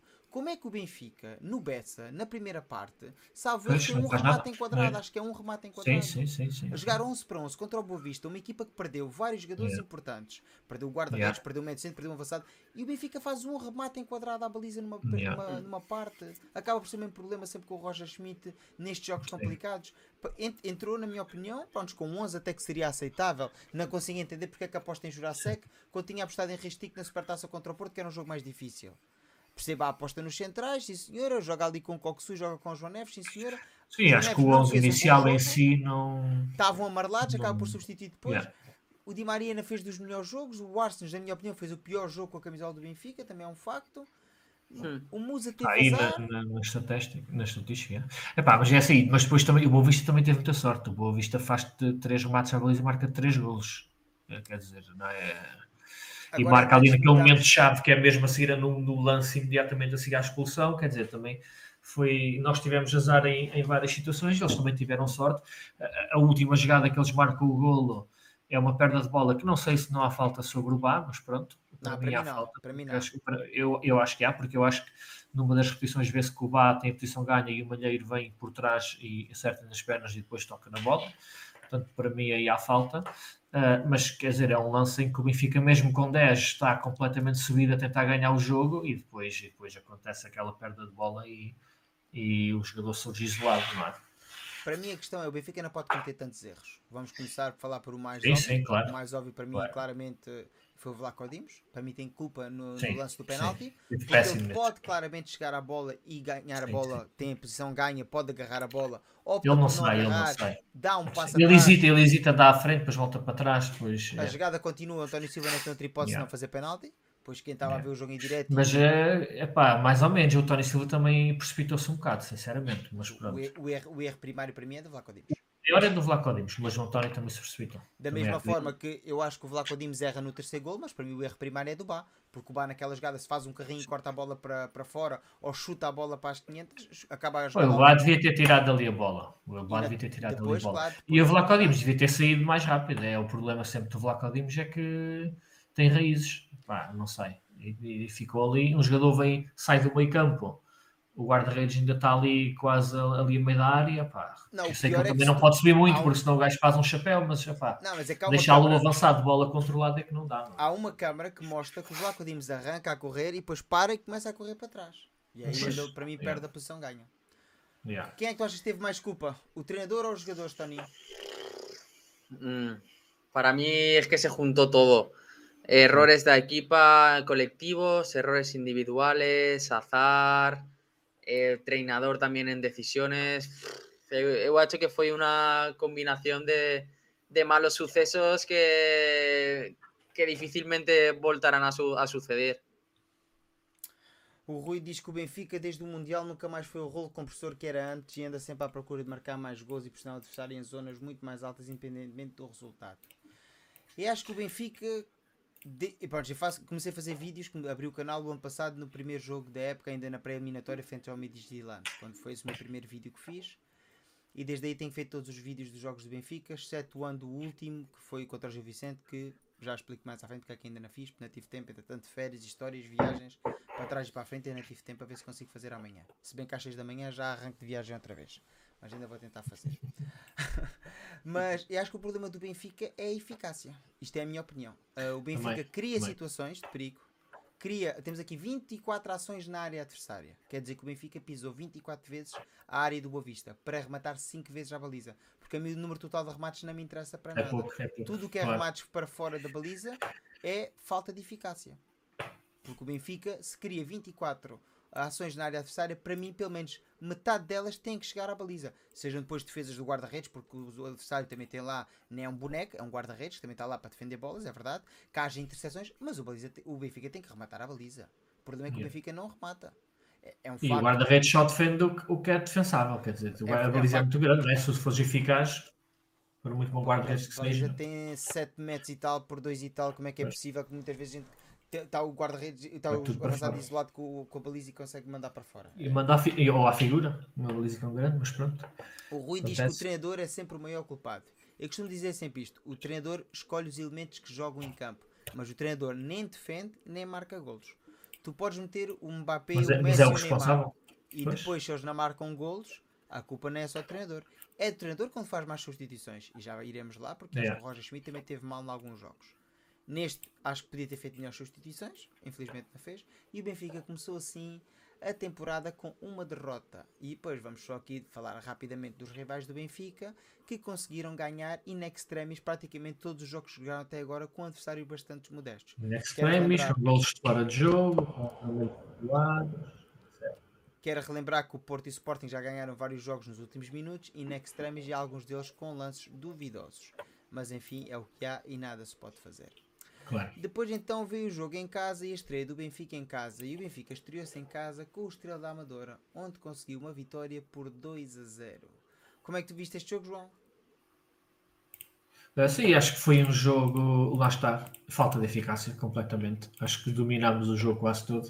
Não sei se tens aí as estatísticas, Sim. mas acho que serão bem mais, um, bem melhores comparativamente ao jogo do Boa Vista, um jogo mais desequilibrado né, para o nosso lado uma falta de eficácia brutal. Uh, e depois com a entrada do Neres mudou o jogo todo, o Neres entrou mesmo diabólico, uh, conseguiu entrar, acho que já depois dos 60 minutos eleito melhor em campo, uh, tudo, né? Uh, fez as duas assistências, uh, o Tank 7 também estou muito bem, marcou o gol, uh, um remate ali, um desvio ao primeiro para os peixes, não tem nada a ver as estatísticas né, com o outro jogo. o passe do Neres para o Rafa foi uma coisa de outro mundo, foi fantástico uh, para o 2-0, foi espetacular. E, mas muita falta de eficácia. Uh, o dobro quase de, das mais do dobro, de, eram 24 no Boa Vista, disseste tu, ações. Sim, sim, sim. 49, não esquece, o dobro, o dobro das ações, uh, 9 remates enquadrados, é, é, é muito pouco para, para quem teve lá 50 mas, vezes mas, na área em 30 remates vai, menos de um terço vai à baliza, portanto lá está, é, é, a tal falta de eficácia. Acho que sim, acho que o Benfica ainda não, ainda não se encontrou. Como o Rui diz, aquele rolo compressor ainda não começou. Acho que também não ajuda o facto de terem vendido o Gonçalo Ramos à pressa, uh, um dia antes de começar a época oficialmente. Acho que isto foi uma péssima decisão. Um, o Arthur Cabal ainda não se integrou completamente. O Musa também Uh, entrou muito bem contra o Porto, depois teve lá, está aquele azar contra o Boa Vista, então não estava expulso neste jogo. Uh, o Tank State vai mostrando uns pormenorzinhos de vez em quando, mas também muito pouco, não, não, não, não tem ainda capacidade de ser titular. Uh, epá, e esperemos que o Arthur Cabral comece a marcar uns golos. Uh, que é para se começar a, a, para começar a ganhar forma, digamos. O Rui toca aqui num ponto. Este foi o primeiro jogo em casa e o Benfica, assim, o Jurassic tinha se lesionado o Benfica não tinha outra opção para a defesa esquerda a não ser Ristic. Ristic tinha sido titular contra sim, o Futebol Clube do Porto isso. contra todas as expectativas. E neste jogo nem sequer é aposta para fazer parte do 11 titular. Aqui é quando o Roger aqui, aqui é, exatamente. Aqui, aqui é, o, é, é, o jogo que temos falado do treinador, porque eu, eu não percebi. Pá, o Austin já é muito bom jogador, eu adoro quando ele joga na posição dele, porque o resto pá, não vamos inventar. Quer dizer, o, o, uma ala esquerda com Austin e João Mário é, é, estar a jogar é estar a jogar sem lado esquerdo, porque não há, não há um cruzamento perigoso, não há nada, é, é, é, é péssimo. Uh, não há um escardino a jogar, não há uma pessoa capaz, um gajo capaz de fazer um centro para a baliza, para, para a área. Uh, puxa, é, é, tudo a puxar o jogo para dentro. E o Auschwitz, é assim, dá para tapar buracos de vez em quando, mas não podemos contar com ele nem para defesa esquerda, nem sequer para defesa direito, que, que, que, acho que é o que vai acontecer, porque não, não temos o Bay, temos o, o Jurasek, e depois temos o Austin para tapar buracos, porque, a não ser que contratem alguém amanhã. Como é que mas, viste este jogo, Tony? Sí, eh, estive, en este juego estuve con, con meus amigos en, vi en directo. Sí. Eh, fallamos muchas, muchas ocasiones. Sí. Eh, hecho que dominamos do, do principio a fin. Si hubiéramos metido antes, la cosa hubiera sido diferente. Eh, comenzó a notarse, percibirse nerviosismo no estadio. He hecho que sí. muchas veces nuestro, normal, normal. Sí, nuestro mayor rival somos nosotros mismos. Eh, lo que decís en cuanto a la banda izquierda, eh, jugar con Ausnes y yo Mario es jugarse en bandas. A mí Ausnes de lateral derecho eh, no tenía culpa más, no agosto, pues imaginen eh, de lateral izquierdo a pierna claro. cambiada. Claro. Eh, y sí que vi cosas muy positivas. Coxu comenzó a, para mí, dio un salto cualitativo respecto a, a, a la pré-época e ao jogo con, con Boavista ou Supertaça. Foi, o melhor jogo dele, dele, sí. este ano.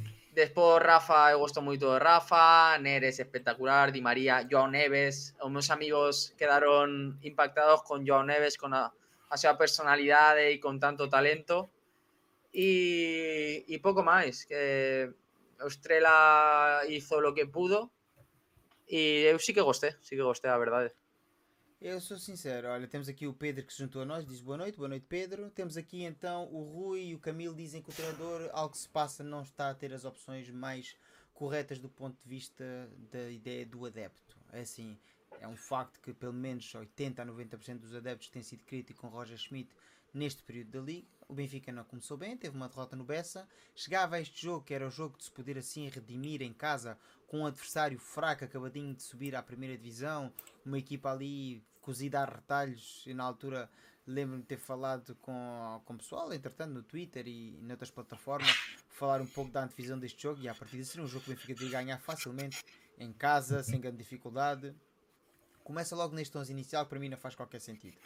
Não, é assim, não faz. Não, faz, não, não percebo. Contra o bem disponível, mete Samuel, ninguém percebeu porque não, essa, disposto a eu, Mas, mas aí eu, eu compreendo porque a posição de guarda é muito específica e tem de haver uma boa comunicação com a, com a defesa. O Turbin vem, vem de um país diferente, não fala sequer a língua.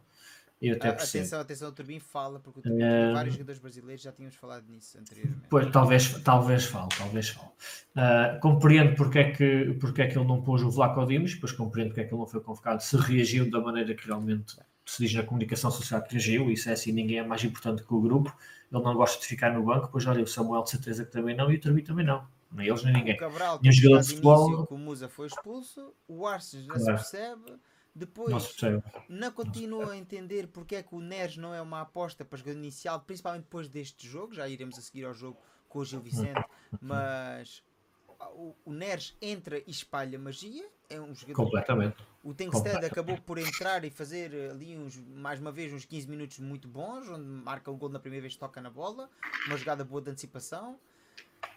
Sim, desbloqueou o jogo porque estava complicado. Mas eu volto a defender e, na, e eu não sou nada pessimista. Quem me conhece sabe perfeitamente que eu sou otimista. Tal como o Tony estava a dizer que espera a terceira, eu também espero a terceira e espero o 39 este ano, não tenho dúvidas. Mas um Benfica que tem 49 ações na área adversária apenas faz 30 remates. Uh, das 49 ações e apenas menos de um terço vai à baliza, alta pois, mal, jogo em casa com o Estrela, isso não claro. pode acontecer. Claro. Hum. O Pedro Dias diz que o Odi quer sair já e o Balneário anda a ir abaixo. O Roja anda com invenções na equipa, muda quase sempre em todos os jogos. Arthur não deu provas ainda. O ano passado, ontem li um comentário muito engraçado no Twitter. O ano passado queixávamos que o Schmidt não mudava a equipa e este ano queixámos é, que o Schmidt muda, muda demais. É assim. Ah, não, mas uma coisa, uma coisa é não mudar e outra coisa é mudarmos com os jogadores nas posições certas. Epá, isto, isto, isto é estar a inventar mesmo. Mas pronto, Sim. lá está. Alguma coisa também se passa com o Ristic, ou passou, claro. porque desde o jogo do Porto ele foi titular com o Porto ah. na Supertaça. O jogo mais importante que temos claro, na, que... na, primeira fase da época. É... Alguma coisa se passou. Não es que no, nós do Benfica olhamos 90 minutos a, a la semana. Eh, Roger olla dos jugadores eh, dos horas por día. Então, Claro. eu sempre acho que o treinador sempre quere o mellor a- para, para o equipo. Si no pone, ainda estando desacuerdo y no gustando que Agne no juegue en su posición y ha hecho que un, un, lateral va a ser siempre mejor eh, a nivel profesional que otro jugador reconvertido en cualquier posición. Eh, más al final es él quien está con como jugadores y si faz esas cosas será porque hay algún motivo. Él no va a querer, como se dice aquí en España, tirarse piedras sobre su tejado. Não. Él Claro. quiere ganar y quiere o mejor Não, sim, contra el al- al- coisa tem de se Ahora, tiene que pasar algo que nosotros no, no Não sabemos. Claro. Porque assim, ele, ele com o Porto não fez um jogo extraordinário, mas o Jurasek também não. Quer dizer, não foi, não foi por fazer um jogo mau que ele o tirou da equipa, de certeza. Claro. Ah. Tem-se para ter passado alguma coisa nos treinos, é a é a única explicação. O Rui disse Sim. há pouco que o treinador é sempre o maior culpado. Se é o maior culpado ou não, não sei, mas o treinador é sempre a primeira pedra a cair. Porque a meio de uma época não se Claro. despede dos jogadores. A menos que haja assim alguma coisa do outro mundo. Mas normalmente tu não despedes um jogador meio da época, tu despedes o treinador. E é como o Tony disse: Claro. nenhum treinador Claro, vai claro, jogar claro. pedras para um telhado de vidro, nem vai criar telhados de vidro. É mais fácil, é mais fácil despedir um treinador do que os jogadores. A questão é, é? há aqui alguns jogadores que vieram a pedido do treinador. E é uma coisa que o benfiquista tem a memória curta. O benfiquista gosta muito de vangloriar quando faz grandes contratações. E pô, vou passar a dar exemplos que desta semana, ao longo da semana, no Twitter e noutras plataformas. Toda a gente agora se lembra do Matites, toda a gente se lembra do Javi Garcia. Pois, mas eu também lembro de várias discussões acesas com amigos meus no café. Ah, o Javi Garcia vendo o Real Madrid, se fosse bom tinha ficado lá. O Matic é um perfeito O Matic, é. o Di Maria finta-se O ele Matic- próprio e cai pela linha. O Gaetano O Matic foi ser que foi no negócio do, do David Luiz, não foi? Sim. Lembra-se E o na altura disseram, ah, estão, estão agora a dar os dispensados do Chelsea, não sei quê. o pá. Di Maria finta-se ele próprio e sai pela linha de fundo. O Gaetano nunca vai ser o Di Maria. O Cardoso não acerta uma. O Jonas é um velho. O David Luiz é um desconhecido vindo da segunda divisão brasileira. E posso O, continuar. o, o Jonas fez muita gente engolir muitos sapos. Ah, o, o Oblak e o Ederson, não, agora vamos ficar com jogador. guarda-redes que vieram do Rio Ave, quer dizer, não eram bons para jogar no Benfica B, foram para o Rio Ave e agora vão ser titulares no Benfica. Lá está. O benfiquista gosta, não todos, mas muitos benfiquistas gostam de falar depois da caravana passar, como dizia outro. Mas é um facto. Claro. O jogador acaba de chegar, o Coxu tem uma qualidade inegável. O Jurasek tem qualidade, a gente já viu. O Arthur Cabral tem qualidade. Claro que os jogadores não podem chegar e adaptar-se imediatamente. Há alguns jogadores que pegam Claro. destaque e pegam Sim, tempo. O próprio Bá, Leva- quando leva chegou, tempo, leva tempo. na, na era titular. Pois não, não, ele, ele alternou titularidade com o, com o Gilberto ano passado. Sí, Cabral, eh, eu sí que oye eh, coisas buenas eh, no jogo co- como estrela, eu, eu gostei. Eh, ainda non está, non está adaptado e físicamente se le nota que non está a su 100%, mas se asocia muy, muy asociativo, es muy fuerte de piernas, eh, eu acho que va a facer moitos goles. Depois, é, Sim. depois temos a formação. Pois é, o, o grande binómio do benfiquista atualmente, dos últimos 10 anos para cá, é formação versus contratações.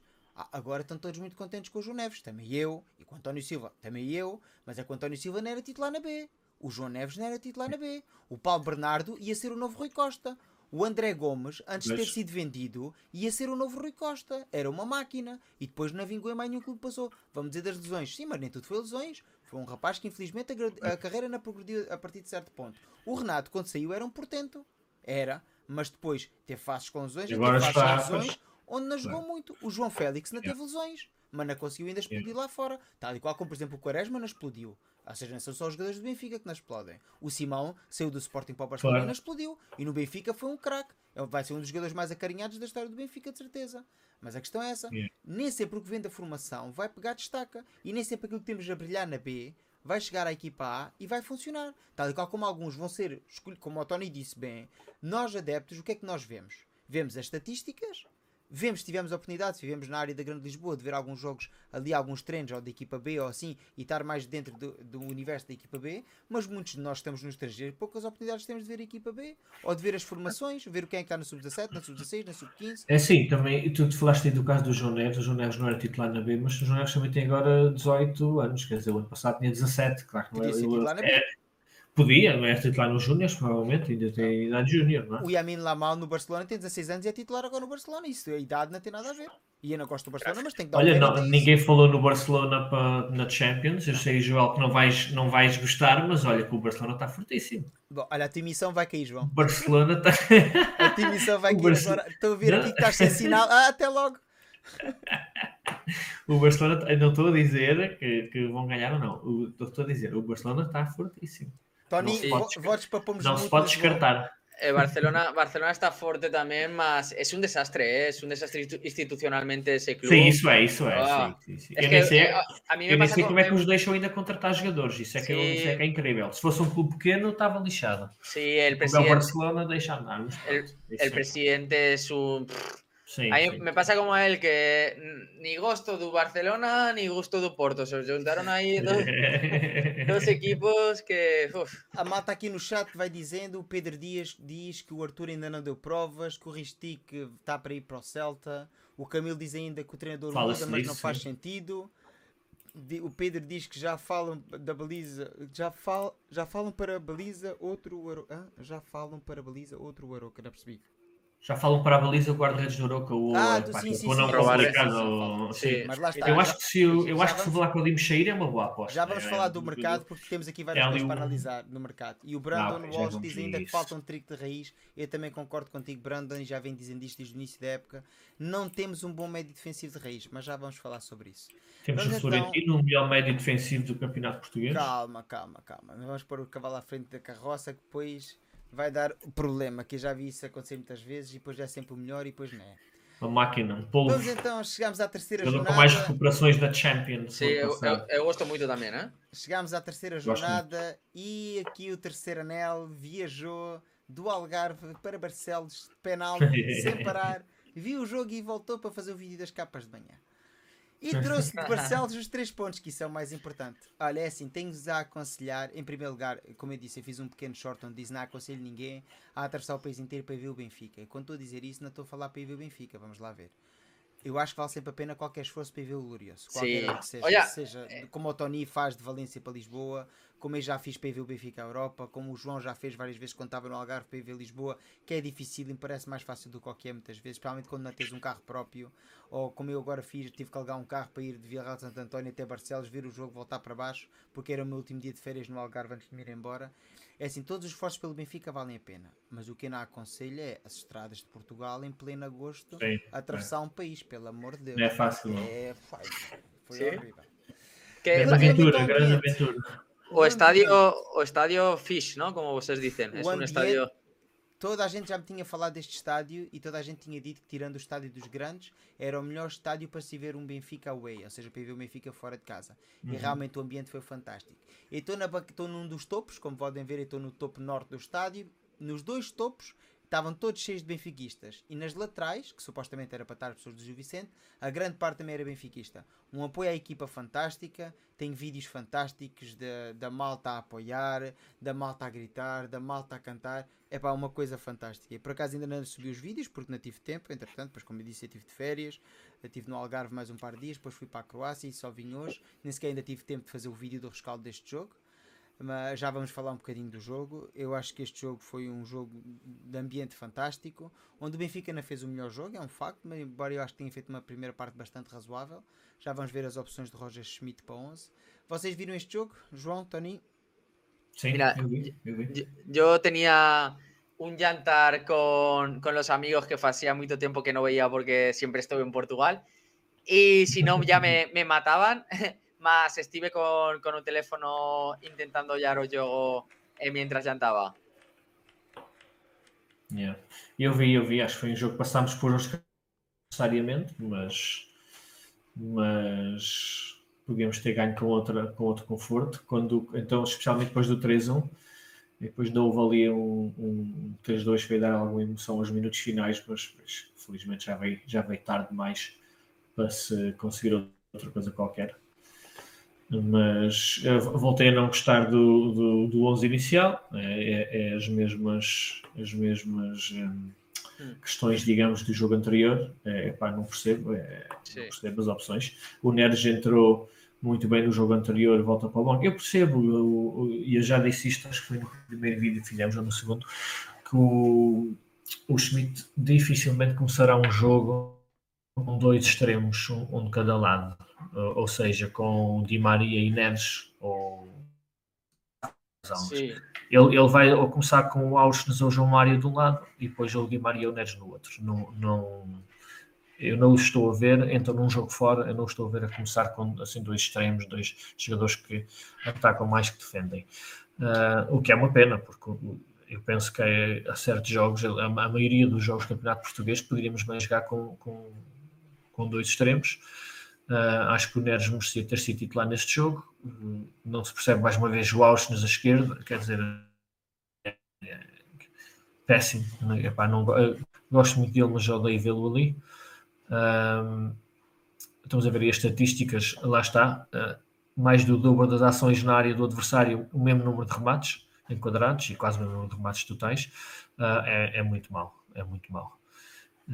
Mas pronto, isto também temos de ver porque é que acontece. O Benfica geralmente joga uh, as equipas que jogam contra o Benfica jogam com 11 atrás da linha da bola, tu consegues entrar mais vezes, mas também não tens tantas oportunidades. Geralmente, quando os, os, os jogadores de equipas uh, chegam à nossa área, não é assim num, num, ataque organizado, é sempre num ataque mais, mais rápido ou contra-ataque, portanto também é normal. Mas lá está, continuamos com, com muita falta de eficácia. Isto foi um jogo em que podíamos ter ganho confortavelmente, né? começámos com um gol cedo, aos 19 minutos, que ainda não tinha, uh, não aconteceu no jogo anterior, por exemplo, e, e depois quando o Rafa marca o 2-0, parece que está tudo encaminhado, e depois sofres o 2-1, tremeu tudo um bocado, e depois outra vez, quando o Musa marca o 3-1, já está tudo pronto, já está ganho, e depois ainda marca eles o, o 3-2, e ainda bem que veio só ali um minuto ou dois antes do pito final, porque senão acho que tinha tremido tudo ali um bocado. É assim, o Benfica que fez Sim. alinhar então Samuel outra vez, Otamendi António, Bá à direita, Arnes e João Mário na ala esquerda, Di Maria, Florentino e Coxu deixando assim Neves no banco e Rafa apoiado, então, apoiando assim então Artur Cabral. O que é que tu achaste deste 11, Tony? Pois eh, eu acho que con el tema de tampouco gosto e con el tema de Neres eh, pienso que él está en una situación difícil porque él tiene que pensar que siempre que sale faz tudo ben eh, fa desequilibrio, yeah. aporta todo. Y yo a Mario o a otros que no han jugado ahí no, no, no, han, no han estado bien. Entonces, si en esta situación que él está a nivel top y él es now, no yoga, cuando la cosa se cuando, equilibra un poco, ¿no? Claro, cuando él no esté tan bien y cuando yo a Mario recupere más nivel o no recupere más nivel, él le tiene que pensar que no va a jugar Navidad. Yeah. Sí, es, es, difícil, ¿eh? Tiene, es, es, muy difícil la situación de, de Neres. Eu vi este jogo, pronto, aqui foi a vez de trocarmos, foi a vez de eu ir ao estádio em vez do Tony e vi este jogo ao vivo. E sinceramente, os primeiros 15 minutos não gostei do Benfica. Assim, já vi várias análises do jogo. Há malta que diz que o Benfica fez uma grande primeira parte, eu discordo. Acho que o Benfica não fez uma grande primeira parte. Foi a primeira parte aceitável. Estamos a falar que o Benfica jogou contra o Gil Vicente. O Gil Vicente não tem nenhum jogador estrela, na minha opinião. É uma equipa coesa, uma equipa que estava bem. Mas olha aí, você tem boa equipa. Sim, é uma equipa. é assim, perdeu o seu melhor jogador, temos de ser Sim. sinceros, perdeu o melhor Sim. jogador, e isso é um facto. É uma equipa que não entrou bem no jogo, na minha opinião. A equipa entrou atabalhoada, estava um bocado com medo de atacar, estava ali um bocado à espera. O Benfica, na minha opinião, embora eu goste de Florentino, é assim, ao princípio do ano, ano, passado, era um bocado crítico com Florentino, mas tem que dar a mão palmatória e o jogador evoluiu bastante. E Florentino hoje em dia é um jogador muito mais completo do que era. Mas Florentino entrou bem no jogo, recuperava várias bolas. Aqui o Rui até pôs aqui três polvos, é um facto. O Florentino recupera bolas, mas depois o que é que faz com as bolas? Esse é que é o problema. É que não dá Mas olha que ele, e, e também uma coisa que ele faz muito bem, ele recupera bolas muito à frente, não é? Ele não recupera bolas no meio campo defensivo, ele recupera muitas bolas no nosso meio campo ofensivo. Sim, mas depois, por exemplo, o, João Neves recupera e dá uma abertura. O Tino recupera e passa para o lado. E é isso que o Florentino já tem 25 anos ou 24 anos. O Florentino tem que ser treinado para isso mesmo. Porque há muitos trinques defensivos que originalmente só faziam isso. O Ravi Garcia, quem se lembra nos momentos iniciais no Benfica, só recuperava e passava para o lado. E o Matic igual. Mas depois disseram: não, amigo, tu tens que recuperar e fazer uma abertura. Porque ganhamos logo metros. Porque os segundos que a gente ganha, se tu fizeres um passo progressivo, são bastante superiores aos segundos que a equipa não ganha se tu fizeres um passo lateral ou atrasado. E, é, e acho que o Florentino não faz passos, não é porque não sabe fazer passos. Não me vão dizer que o jogador treina 5 ou 6 vezes por semana, porque às vezes há, treino, há treinos bidiários, que não faça passos. Então que só, faz, só treina recuperações, só treina interseções, não treina passos. Não pode ser. Ou o jogador tem falta de confiança é. ou há um problema qualquer. E, e, isso tem que ser treinado. O jogador ainda é novo, o jogador tem que evoluir. É Sim, mas porque ele defensivamente é, é, muito forte. É assim, o Rui diz que infelizmente este jogo deu para motivo para o treinador continuar a apostar na esquerda, uh, no ala esquerda em vez de João Mário, que foi o melhor em campo. Isso é um facto, o João Mário acabou por ser dos melhores. E o Arsenal fez uma assistência, é? Sim, acho que ganhou o prémio de melhor em campo. Sim, a questão é que o Benfica continua a ser pouco solvente. Acho e, e as culpas não podem cair todas no Artur Cabral. Porque assim o jogador acabou de chegar à equipa e o Benfica, antes do Artur Cabral, também rematava pouco a baliza. É assim, chegamos então é, à divisão é, da quarta jornada. Benfica vai jogar agora em casa com o Vitória de Guimarães, mas antes disso vamos ver a classificação. O Benfica, ao fim de três jornadas, está assim em quinto lugar com apenas seis pontos. Há três equipas que têm assim o pleno de vitórias. É o Vitória de Guimarães, o Futebol Clube do Porto e o Sporting. Entendo que assim, assim sendo como eu disse, o Benfica vai defrontar o Vitória, que é o primeiro classificado da Liga.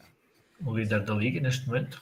É assim, o Vitória que há pouco substituiu assim, o seu treinador, era orientado por Moreno e agora é orientado por Paulo Turra. E como eu já disse anteriormente, tem assim três vitórias em três jogos do campeonato. Depois, depois da eliminação da, da Conference League, não foi? Exatamente. Este é o 11 do Vitória na última partida, joga assim em 3-5-2, com o nosso conhecido Varela a guarda-redes. E sinceramente, eu pouco conheço destes jogadores. Vi alguns resumos para mas sinceramente eu não vejo assim grande qualidade. Acho que é uma equipa coesa que joga com um bom bloco baixo, quando defende, defende com 5 defesas, porque os dois alas fecham bem e aquele, o, o médio defensivo acaba por fechar, quase defendem com 6 muitas vezes, é quase um autocarro quando estão a defender, e é uma equipa que joga muito no contra-ataque. Todos os jogos que ganhou, havia assim um grande jogo de vitória, e eu acho que teoricamente não deveria ser um adversário difícil para o Benfica. Tem um, tem um, um, muito bom jogador que é o Jota também. Não sei se ele está aqui com outro nome ou se não, está, ou se não foi titular no último jogo, mas o Jota que foi. Há pouco tempo estava na segunda divisão e foi eleito o melhor jogador da segunda divisão, ou qualquer coisa assim. Nah, eu acho que van a jugar como casi todos que juegan contra nós, con bloque bajo, sí. intentar salir a la contra y jugar con nuestra cabeza, que pasen los minutos para que intentemos este, ponernos nerviosos e. Este, este 3-5-2 vai ser um 5-3-2, como, como, quase sempre é sim, quando, sim, sim, com 3 centrais contra o Benfica, não é? Tem muitos Silvas esta equipa, pá, isto vai ser muito difícil derrotar este jogo. A questão aqui é o Benfica, como o Tony disse há bocadinho, para mim o principal problema do Benfica nesta jornada vai ser jogar em casa. Porque assim, os jogadores do Benfica entram relaxados porque estão a jogar em casa e acreditam o gol já há de aparecer, não é o minuto 2, é o minuto 52 e esse é o grande problema do Benfica nas últimas partidas em casa, não só este ano como o ano passado. Que é acreditam que os adeptos vão marcar gols por eles. É quase o que Quer dizer, vão ter, vão ter muito apoio dos adeptos. Eu espero bem que, que, que eles não entrem a pensar isso. Eh, de certeza que apoio das bancadas não vai faltar. O estádio vai estar cheio, quase certeza. Eh, ou quase. Um, espero que eles entrem a pensar que o Vitória tem uma equipa forte, porque tem, ganhou os três jogos até agora, não foram fáceis, mas ele ganhou-os, uh, estão à nossa frente e temos que ganhar o jogo também para não, para não correr o risco de nos atrasarmos mais na, na luta pelo título. Chegamos então agora à nossa secção dos treinadores e o 11 em que nós achamos que Roger Schmidt vai pôr assim em campo. Começa então eu, aqui o coach Joel. Eu acho que finalmente ele vai apostar em Turbin, acho que está na hora. Acho que Samuel Soares, infelizmente, acabou por comprometer ali, principalmente no lance do segundo gol do Gil Vicente. Uh, embora. E no de primeiro também comprometeu ali um bocadinho. Acho que ele está mal posicionado. Não acho que o não tenha condições. Eu no do primeiro, concordo. No do segundo também a bola passa ali, no, não pode passar ali no meio da barreira. Sim, ou, é culpa dos dois. É, é, é, yeah, é, não, não tem muita culpa porque também não está à espera. De resto, acho que ele praticamente vai apostar no mesmo 11 que tinha feito na jornada anterior. Acho que vai jogar o Bá à direita, isso é inquestionável. Vai jogar o Arsens à esquerda porque o Jurassic está lesionado e o Restico na conta para o treinador. João Mário foi um dos melhores jogadores em campo contra o Gil Vicente, vai manter a posição dele. Coxu vai manter a posição porque o treinador acredita nele e algum dia terá que explodir. Já começa a dar assim alguns lamirés e inclusivamente foi considerado no jogo contra o Estrela o melhor em campo, embora na minha opinião tenha sido o Neres. E eu acho que aqui a jogar em sim, casa. Também, também acho que sim. João Neves vai voltar à titularidade. Rafa vai manter a sua posição, para mim é o jogador em melhor forma neste momento do plantel, ao, ao lado de Di Maria são os dois jogadores que podem dar assim, alguma magia e criatividade ao Benfica. E como tem estado ausente nos últimos diretos, hoje calha assim ao Tony dar assim a sua versão de coach em segundo lugar. Tony, o que é que tu achas? Sim. Explica aqui o teu 11.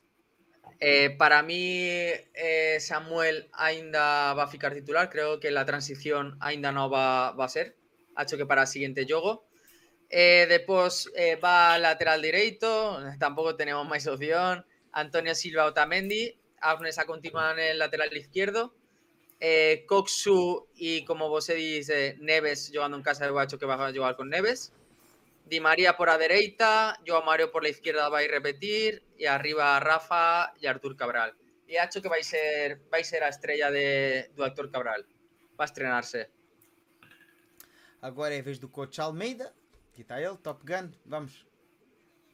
Pois eu acho que pus exatamente o mesmo que tu, não foi? Pus o. Acho que. Acho Não, que... deste Florentino. Ah, ok, ok, ok. Acho que, ele, acho que vai jogar o Turbin. Acho que, ele, acho que vai jogar o Turbin. Ahm, pelo menos para mim acho que faz sentido ser num jogo em casa que ele se estreia e acho que já está há umas semanas a treinar com o Montel, acho, acho que estará pronto e, e ele foi contratado para ser titular, é verdade. Tu não vais pagar ah, 10 milhões por um guarda-redes para jogar num miúdo da formação e ele ficar no banco, porque, para isso não precisavas gastar esse dinheiro. Portanto, acho que quando ele estiver pronto vai jogar e, e penso que vai ser este fim de semana. A defesa acho que não muda nada porque, porque não, não, não faz sentido mudar. Quer dizer, para mim não jogaria o Austin, mas o Recife se calhar já nem está cá quando for o jogo, por isso ah, já vamos falar mais à frente. Ahm, e depois eu meti, eu meti o Florentino com o Oxo, é verdade, sim. E o resto na frente acho, acho que vai ficar tudo igual também. Ahm, não seria bem o 11 que eu punha, mas acho que é, o- acho que é o que o Roger Schmidt vai pôr. Ah, depois o Rui está aqui a dizer o Jota do, do, do Vitória de Guimarães é o número é- 7, é, muito bom, é dos melhores jogadores que eles têm. Yeah, é dos melhores jogadores que eles têm. É assim na Yeah. divisão desta quarta jornada. Isto é o que a gente acha que, que o Roger Schmidt irá pôr assim em campo. Não quer dizer que sejam estas as minhas opções. Eu claramente na, na apostaria nunca por jogar Arsenal a lateral esquerda. Apostaria por um Claro. lateral esquerdo de raiz. Uh, na eventualidade de Jurassic, pois com- o mesmo coitado continua lesionado, seria Ristic, aparentemente Ristic está à saída. Teria que arranjar aqui outro modelo. O Benfica não pode continuar a apresentar estas soluções de recurso, porque é assim o que estamos a usar agora não é só soluções de recurso. Aqui quer- quer-me parecer que o tendedor alemão já tem a cabeça feita que Arsenal vai jogar assim a substituir qualquer dos laterais se não contratarmos nenhum até ao final da temporada. Isto, na minha opinião, não faz Ah, qualquer sentido. e, eh, e, e, e- e nem é por aí, tem que ser solucionado os dois ao mesmo tempo. Quer dizer, o Jurasek está agora de fora um mês. Se agora contra o Vitória de Guimarães se lesionou o Bá, vai jogar nos, dois lados, quer dizer, é impossível. Isto é- não- não- Ah, a usar, não é? Joga à direita e joga à esquerda, à direita e joga à É esquerda. Assim, o Benfica começou a pré-época muito bem a contratar jogadores assim tempadamente e depois acabamos, acabamos aqui com o coração nas mãos que não temos lateral esquerdo, não temos lateral direito, não temos, ah, não temos nada. Quer dizer, pá, O não Rui diz que contra a Pode Vitória acontecer. vamos jogar com os Arsenals. Pois, exatamente. É que é mesmo, só falta. Só falta. Sim, mas quer-me parecer que há aqui alguns jogadores já com posição cimentada no 11. É o caso da dupla de centrais, vai, parece que já está a ser a mesma do Sim. anterior e que já estão os dois a, a render a bom nível. Estão outra vez bastante bem sincronizados. Acho que, como eu disse anteriormente, Coxu vai ser titular em todos os jogos, a menos que esteja lesionado ou castigado. João Mário volta a apresentar a sua melhor versão. Rafa, na minha opinião, é o jogador em melhor forma do plantel, a par de Di Maria. Por isso, esses dois jogadores são intocáveis neste momento. Eu acho que este trio de ataque é difícil mexer, porque lá está. Eu também acho que Neres merece ser titular. Mas e quem é que tu tiras para jogar o Neres? Pois lá está, eu, eu tiraria o João Mário, porque eu acho que a jogar em casa contra, contra um jogo que somos claramente favoritos, acho que não há problema nenhum de jogar com, com dois extremos, ah, com o Neres de um lado e o Di Maria do outro e o Rafa no ponta de lança. Não, eu jogaria assim. Agora, sei que, o, que como eu disse há bocadinho, acho que o Schmidt, não vou dizer nunca, porque não- nunca se pode dizer nunca, mas raramente vai jogar assim. Tony, agora uma opinião impopular. Muita gente em Barcelos estava lá na bancada ao meu lado e estava-se a queixar. Porquê é que o Di Maria jogou 90 minutos? Foi por causa que durante a semana fez aquelas declarações e disse o treinador sabe que eu não gosto de ser substituído? Ou realmente vale a pena manter assim Di Maria em campo a nove- 90 minutos? Não seria ter melhor ter tirado assim aos 60 e pôr assim Neres, dar mais frescura assim também ao jogador argentino para a próxima partida? O que é que tu achas? Eu acho que no debería jugar 90 minutos. Eh, él, sabe, él le tiene que saber a idade que tiene y tiene que, que dosificarse para llegar bien a los otros juegos. Y puede ser que jugara 90 minutos por, a- por esas declaraciones más. Eu, eu hubiera tirado eh, a- para descansar y sin duda. Es que te- tiene que dosificarse, no, no puede jugar 90 minutos toda, toda a época.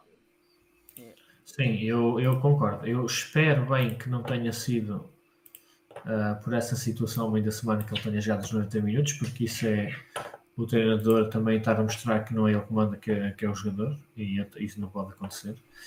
Ah, eu não compreendo porque é que ele jogou os 90 minutos e eu acho que apesar de, de, eu adorar o Di Maria de ser dos meus jogadores favoritos do nosso plantel, sim, sim. com a idade que tem, não pode jogar 90 minutos, porque senão daqui a nada tem uma lesão e depois, em vez, claro. de, em vez de jogar 60 minutos por semana, está dois ou três meses no estaleiro. Claro. Porque, é... porque corres esse risco, não é? Por isso, acho que não faz sentido ele jogar 90 minutos. Esporadicamente pode jogar, se estiveres num jogo, numa eliminatória que estás empatado ou a perder e precisas ganhar e, e queres ter os criativos todos lá, esporadicamente poderá fazer os 90 minutos, mas acho que a jogar assim no campeonato estando em vantagem, porque a verdade é que quando se fez as substituições estávamos em vantagem ganhar 2-1 e depois até o 3-1, mas se bem que essa já veio depois dos 90 menos.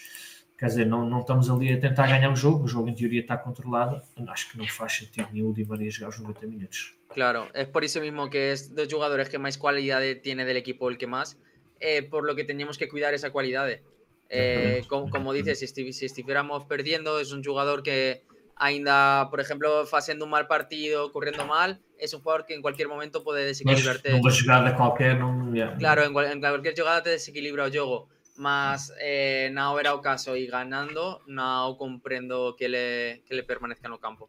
Yeah. Eu, na altura, quando ainda se falava que o Di Maria poderia vir para o Benfica, e por volta do 22 ou 23 de junho, lembro perfeitamente porque estava estava em Budapeste e na altura fiz o vídeo das capas e disse então o Di Maria vai vir para o Benfica e vai ser porque eles diziam Di Maria vem para ser titular no Benfica era a capa do recorde salvo erro e na altura interpelo e pergunto assim então e vem para ser titular já é uma coisa assumida tem os colegas de equipa não interessa aquilo que treinem ou que joguem vão ser sempre suplentes como é que João Mário ou Neres vão encarar isso isso foi na altura a analogia que eu fiz mas o facto é, se estás-me a dizer que o Di Maria, ou se o treinador está-nos a mostrar que o Di Maria vem para jogar os 90 minutos todos os jogos, no jogo que estás a ganhar, podes tirar o Di Maria de campo e pôr o Neres, não, optas por tirar os jogadores.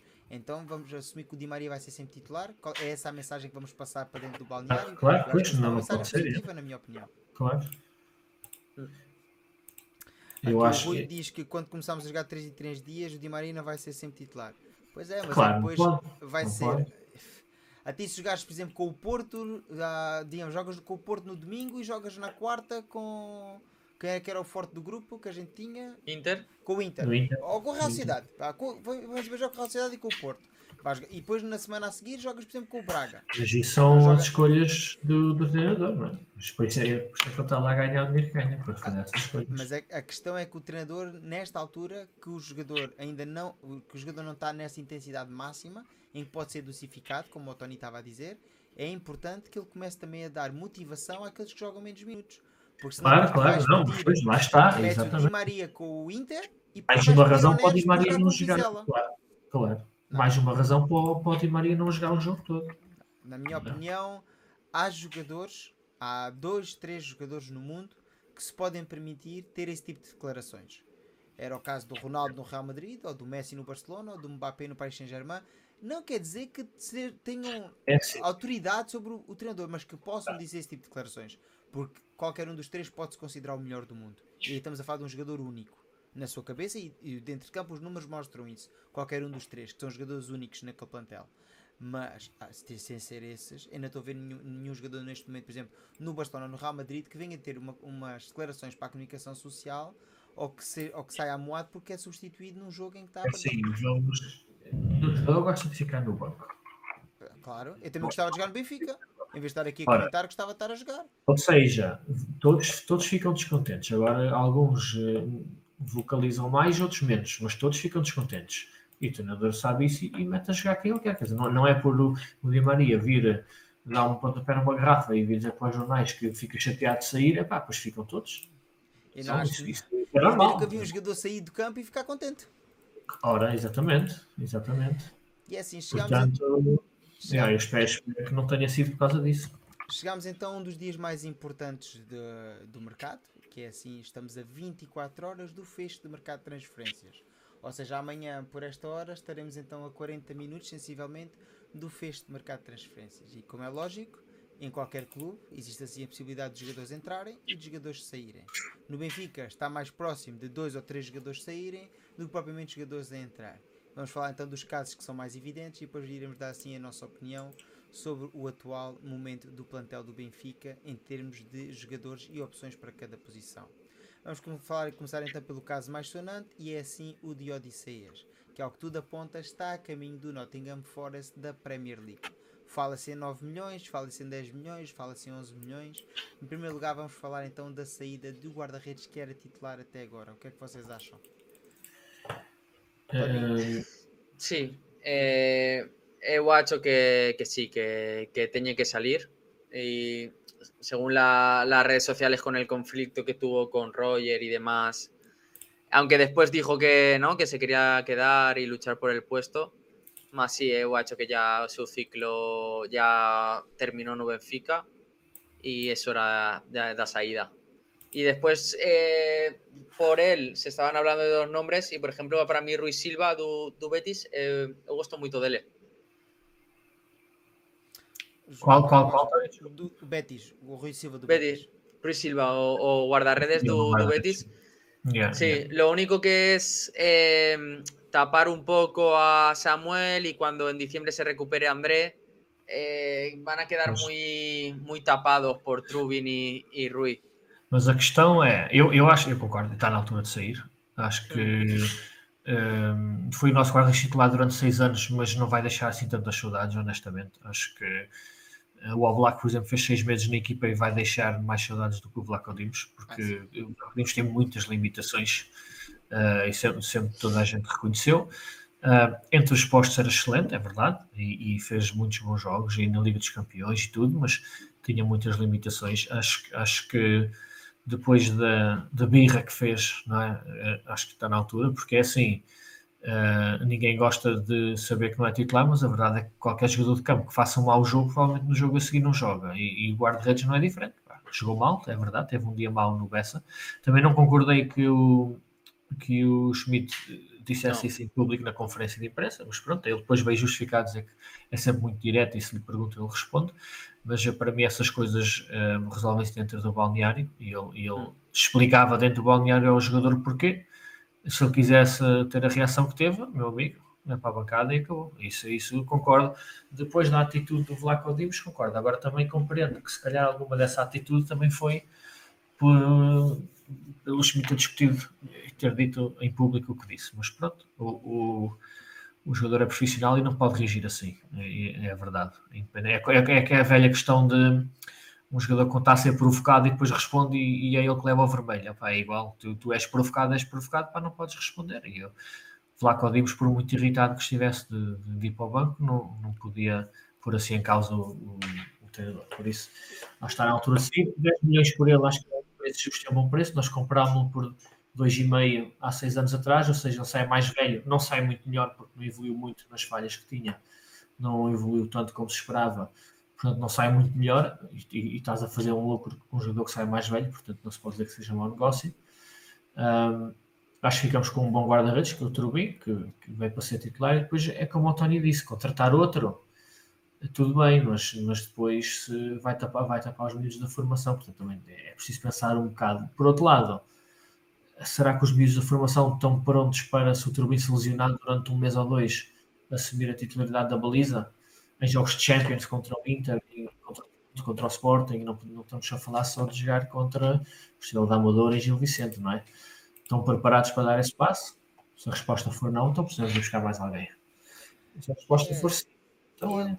Relativamente primeiro à situação que despoleta tudo isto, que é as críticas públicas do Roger Schmidt, como vocês estão a dizer, eu não acho que tenha sido críticas públicas, porque é assim, se formos a ver bem exatamente, primeiro eles perguntam, e ele diz, ele começa por dizer que o Vlaco Dimos já fez grandes jogos ao serviço do Benfica e que esta noite não teve bem. Isso é uma obviedade.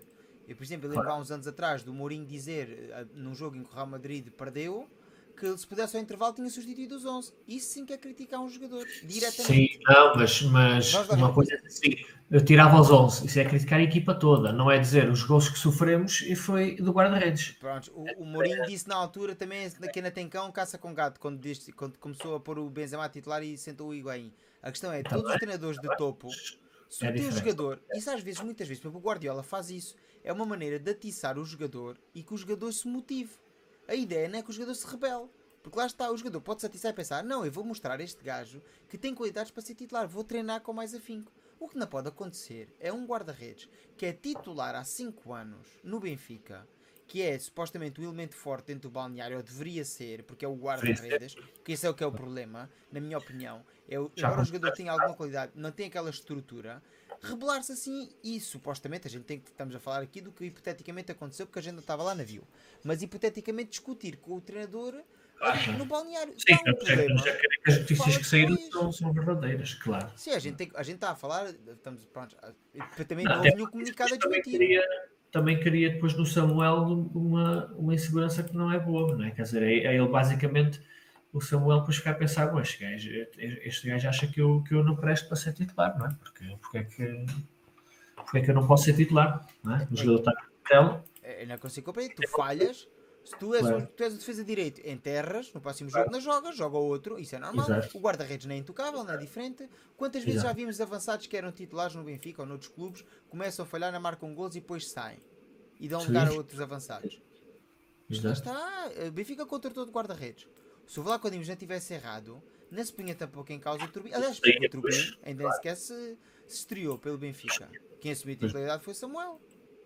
Yeah, yeah, yeah. Depois Sí, pero eh, eu, eu non termino concordar de que eu non, eu non concordo que este ben eh, públicamente en señalar tanto. Eh, non sei se foi propósito co, como dicen no chat ou non, mas ficou unha diana que ya estaba, unha diana que ya estaba sobre Odiseas, ya la, la subrayó. Eh, eu non concordo con iso, eh? Eu acho que tam, tamén creo que en privado falaría con ele antes de facer unhas Yeah. declaraciones públicas, mas an, aínda así acho que eso perjudica máis mentalmente que pode beneficiar. É que isto Sim. podia ser uma maneira também de, de picar o jogador para que o jogador. Porque o jogador tem que perceber que não é intocável. A posição de guarda-redes é muito ingrata, como já se falou. Mas também é uma posição muito privilegiada. Ou seja, é aquela da dicotomia. Sí, Se erras, dá o golo. Mas por outro lado, se tu és o titular, tu vais jogar 95% dos jogos. Enquanto um defesa direito ou um defesa central muitas vezes não faz isso. sí, mas acho que eso se, le, eso se puede conseguir falando con él en privado sin necesidad de, de, de apuntar públicamente. Acho eu, eh? Mas... Eu, eu, eu também acho, eu também acho. Eu acho que isso se resolveria dentro do Claro, balneário sí. e não, e não si, si tu intención es que él esté motivado, que crea que, que crea que no, que no va a estar ahí siempre ainda fallando, eh, ten- teniendo una conversa con él en privado o directamente poniendo a Samuel en la próxima, en la próxima semana, eh, no há necesidade de salir a, a decir eso. Eu percebo exatamente o que vocês estão a dizer. E eu percebia. É, é, eu não sei se. Pronto, eu vi a conferência de imprensa. Mas palavra por palavra, o, Roger Schmidt diz: Não foi o melhor dia dele. Para ser sincero, foi muito óbvio. Não temos de esconder isso. Ou seja, logo aqui ele começa a desculpar a atuação do guarda-redes. Ele jogou muito bons jogos. Já o está a elogiar. Acho que contra o Boa Vista podia ter feito melhor. Se vimos o jogo todo, eles só tiveram três ocasiões e acabaram por nos meter três golos nesses momentos. Mas foi apenas isso. Na globalidade, está, a nossa performance defensiva nestas três situações podia ter sido melhor. Cedemos os golos muito facilmente, uma bola parada, um cruzamento. E depois diz: normalmente fazemos essas coisas muito melhor. Ou seja, ele também está aqui a elogiar o Odisseias. porque O Odisseias é o guarda-redes titular. Ele só está a dizer do género: atenção, amigo, tu és o titular do Benfica, tens que fazer melhor. Hoje erraste. Hoje foste tu que erraste.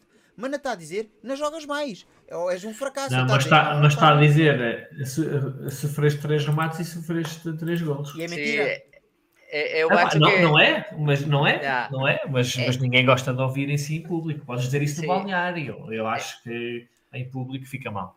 Eu acho que Roger es muy elegante y muy educado, entonces lo dijo adornado, mas al final Yeah, eh, lo dijo foi, igual. Exatamente. Claro, eu também claro. acho. Eu também acho. E- E agora- mas isto volta àquela questão que a gente falou aí de início. Se os jogadores tiverem um mau dia, vão para o banco. Se o treinador tiver dois maus jogos, vai para a rua. É que por causa dos erros Sim, sim. dele, o treinador Claro, pode ser claro. posto Sí, em sí, causa. sí. Porque toda a gente pôs em causa logo. A primeira coisa é o Roger Schmidt faz substituições assim, meteu Sim, um sim. asassado. Na... Pois é. é que depois também não é só o treinador. É que já sabes, despede-se o treinador, quem é que se critica a seguir? O presidente, ou a direção, ou quem seja. Ah, porque trouxe este, não trouxe aquele, devia ter trazido uma opção, não trouxe, não contratou, vendeu o ponta de lança. Mar- é, há logo ali um- uma série de situações que se desencadeiam porque realmente naquele jogo o Odisseias falhou. Contra o Porto esteve bem, também teve pouca- não teve que brilhar. Mas teve bem, teve seguro. Naquele jogo não teve, teve inseguro. Teve inseguro porque o Benfica comprou outro guarda-redes. Isso também é preciso analisar. É porque o Odisseias faz um dos piores jogos pelo Benfica. Pro, provavelmente. Logo provavelmente. e isso mostra, na minha opinião, falta de personalidade. Independente da qualidade, ou não. E Mas insegurança, alguma Se insegurança te também. compram, tu, tá, tu és titular de um clube há 5 anos, compra um jogador para a tua posição e tu fazes um jogo daqueles, apá, no mínimo miserável. É Assim, o Odisseias podia ter feito muito Ah, melhor. foi É que- é que- exatamente. foi péssimo. Yeah, nos, nos três pergunta, e se o Turbin está preparado? Escuta, o Turbin tem 6 jogos feitos pelo Shakhtar. O Turbin é o titular da seleção da Ucrânia. O campeonato ucraniano tem menos nível que o português.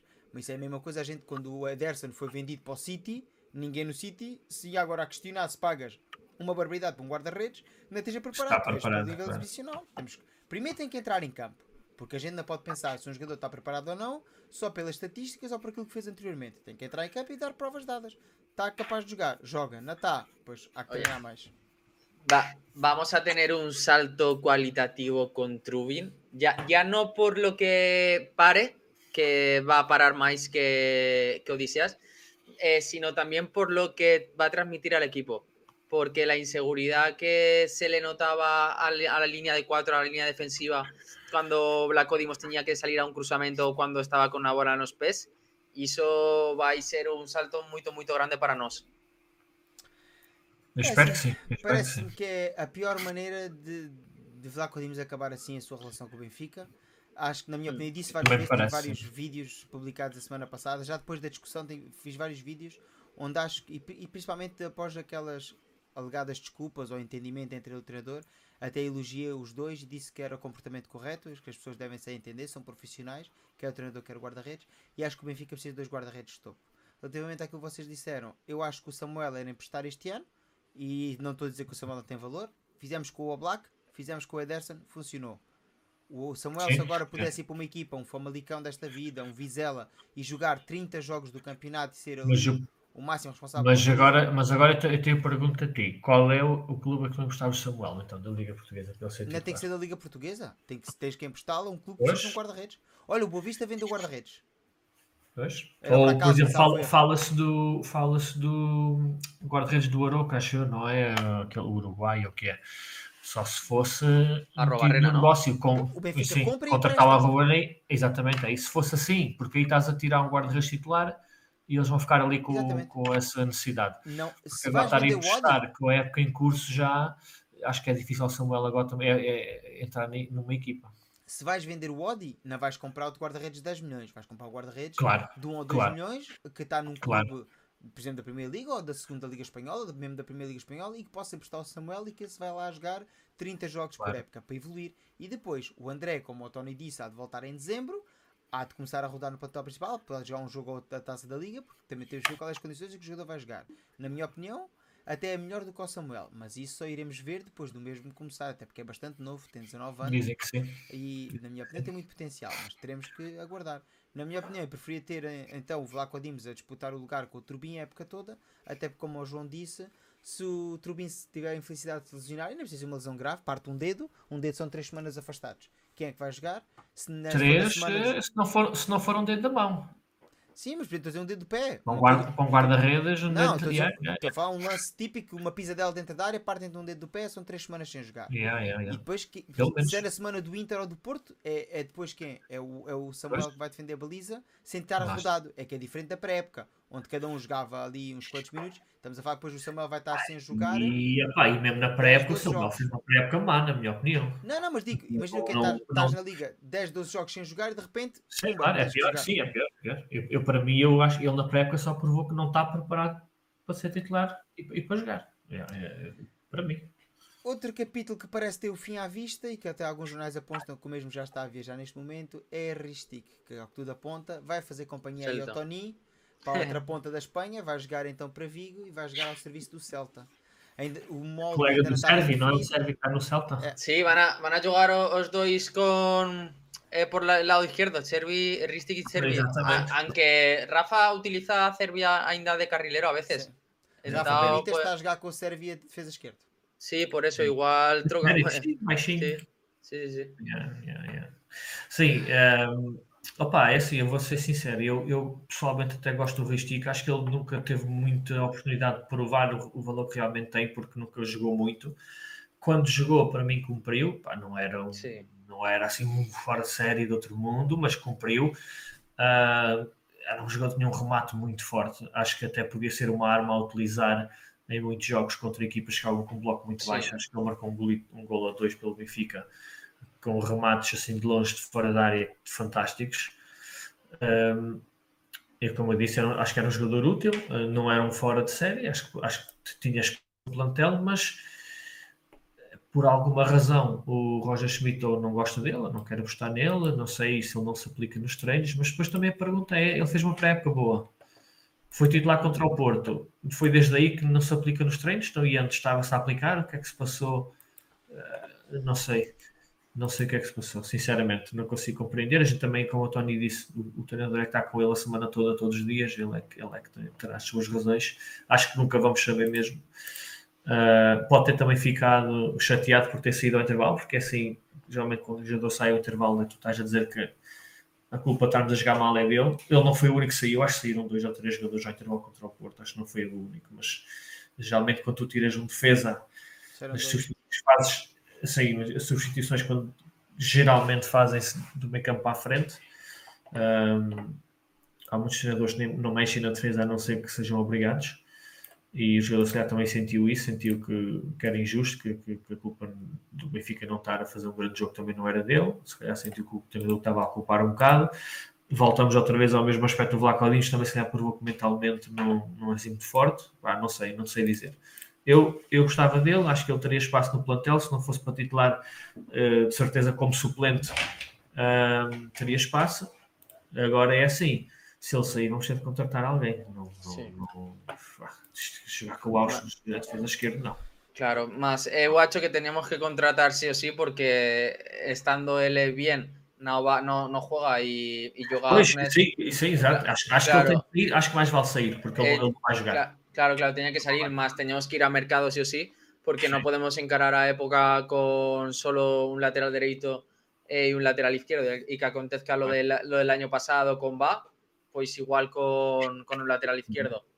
Entonces, no sé si sonó muy fuerte para el lateral derecho eh, o Gallo du San Lorenzo Agustín Guiay. sí, Guiay. Eh, que dicen que dicen que es muy bueno, yo solo he visto, he visto hollado eh, resúmenes en internet. Más tenía una conocida argentina que pregunté y me dijo que estrella, de las estrellas del campeonato argentino.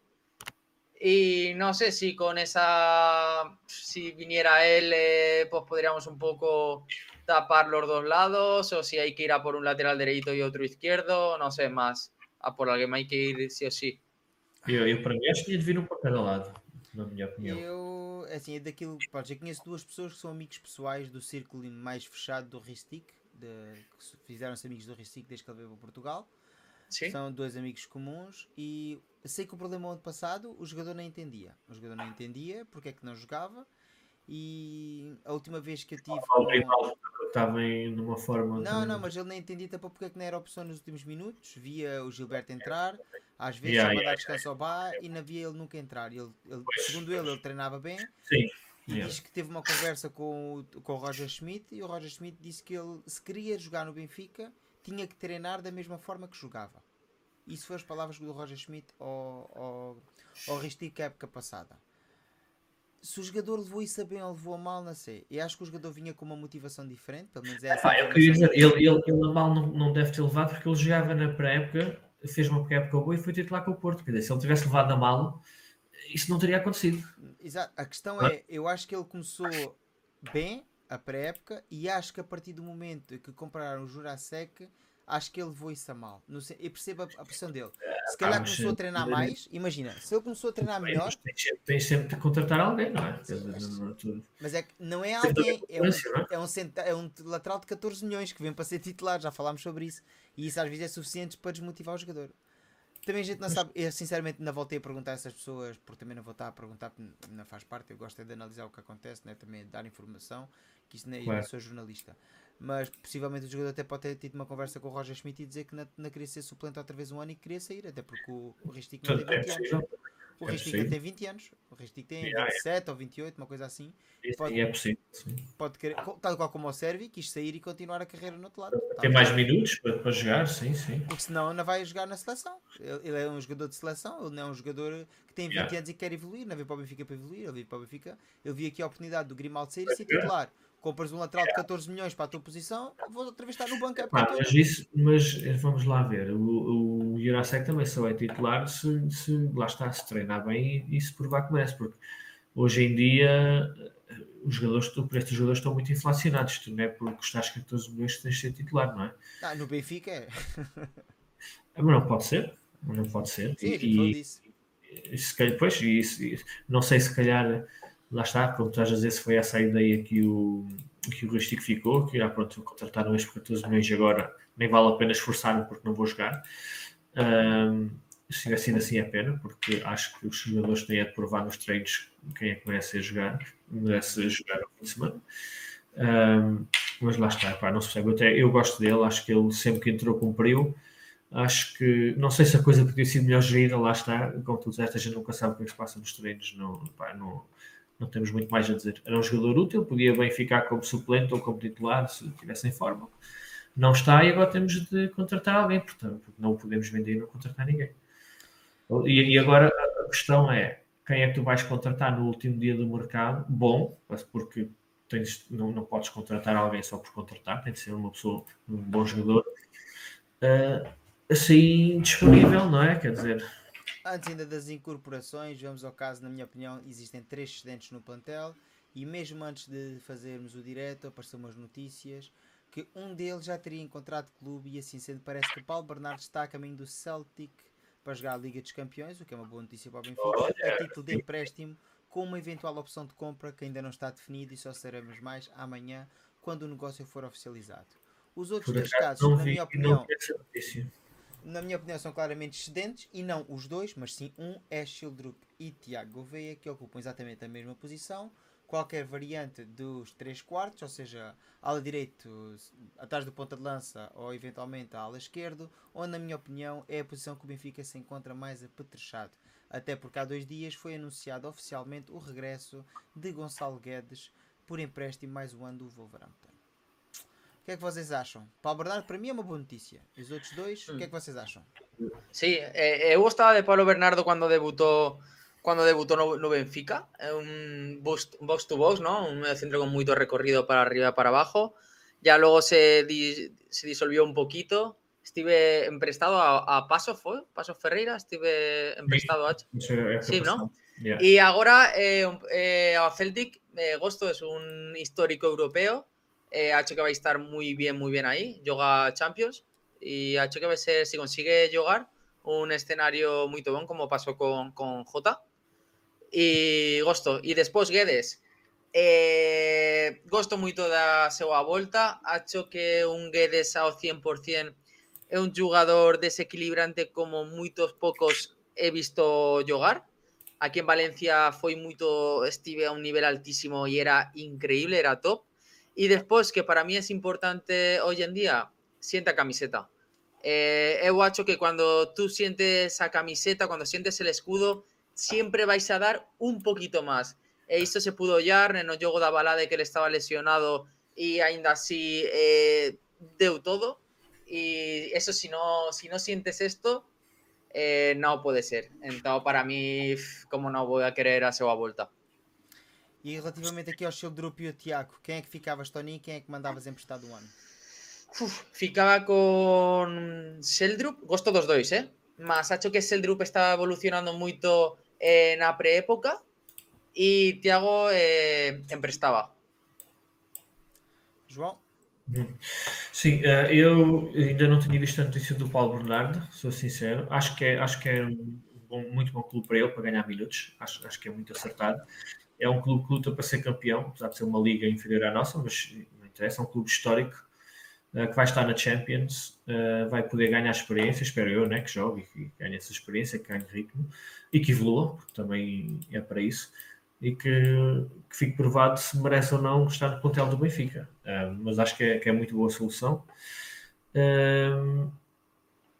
Entre o Sheldon, o Gonçalo Guedes ainda vale a pena, quer dizer, é, é, muito bom fazer parte do plantel. Espero que não se lesione como o ano passado, né, quando recuperar, que consiga ter, ter assim uns meses a continuidade que ele quer e que nós queremos. Uh, acho que ele em forma vai dar muito, muito boas dores de cabeça ao, ao treinador, porque acho que é, que é um jogador como o Tony diz, que senta a camisola e que luta e que dá tudo. Ele tem um, um golo viral aí em clipes na internet pelo Valência que o gajo leva uma castada, quase cai ao chão, levanta-se, corre, fica contra, contra o Sassuna? jogadores e marca gol. Uh, e, e é, epá, é, é, é, isso que a gente pode esperar dele, estás a ver? Isso, isso é, o, é o que define o Guedes, estás a, estás a ver? É um gajo que não desiste, especialmente, como o Tony disse, sentindo a camisola. Né? Então acho que é um jogo que vai dar muito jeito, muito jeito ao Benfica. Uh, se não tiver lesões e se conseguir manter o nível. Quanto ao Sheldrup e ao Tiago Veia, também gosto muito dos dois, mas acho que também ficava com o Sheldrup só porque na pré-época uh, teve uma pré-época muito boa para mim. Uh, jogou também mais que o Tiago, é verdade. O Tiago também, quando entrou, entrou bem, mas também lá está. O Sheldrup também custou uh, ah, 10 ou 12 milhões e, e também veio para, para desenvolver e, e, e para ganhar experiência. Uh, penso que ficava com ele também. É assim, relativamente a, esta parte aqui dos excedentes, como eu chamei este pequeno capítulo, vou ser ao mesmo tempo pragmático e radical. Na minha opinião, neste momento, e vou ressalvar neste momento, né, daqui mais alguns tempos estarem a dizer, ah, disseste, não, não, não. Neste momento, Paulo Bernardo não tem nível para o Benfica, tal qual como o Tino quando não, foi emprestado. Neste momento não tem, neste momento não tem. Tal qual é. como o Tino quando foi emprestado ao Retafe, é. não tinha uh, capacidade para jogar no Benfica e agora tem. Por isso é bem emprestado. Se evoluir, ótimo. Se não evoluir, o Benfica que venda. Vai embora. Empresta da época, mas Vai. para estar ali e a jogar não vale a pena. É o tremendo yeah. desta vida, não vale a pena. Claro, claro. Relativamente a Shell Drup e Tiago Gouveia. Olha, o Meite também foi muito, muito bem. Não foi vendido, acho que foi emprestado ainda, mas era, era ali uma. Yeah, era ali um gajo que ia ficar aí uh, para não fazer nada. Relativamente ao Shell Drup e ao Tiago Gouveia, lá está, vou ser muito pragmático e muito radical ao mesmo tempo nenhum dos dois tem qualidade para ser titular no Benfica neste momento, e mais com o regresso do Guedes. O Guedes tem uma coisa boa para já, que é não vai criar uma quesilha na equipa porque não está pronto a jogar. E isso é importante.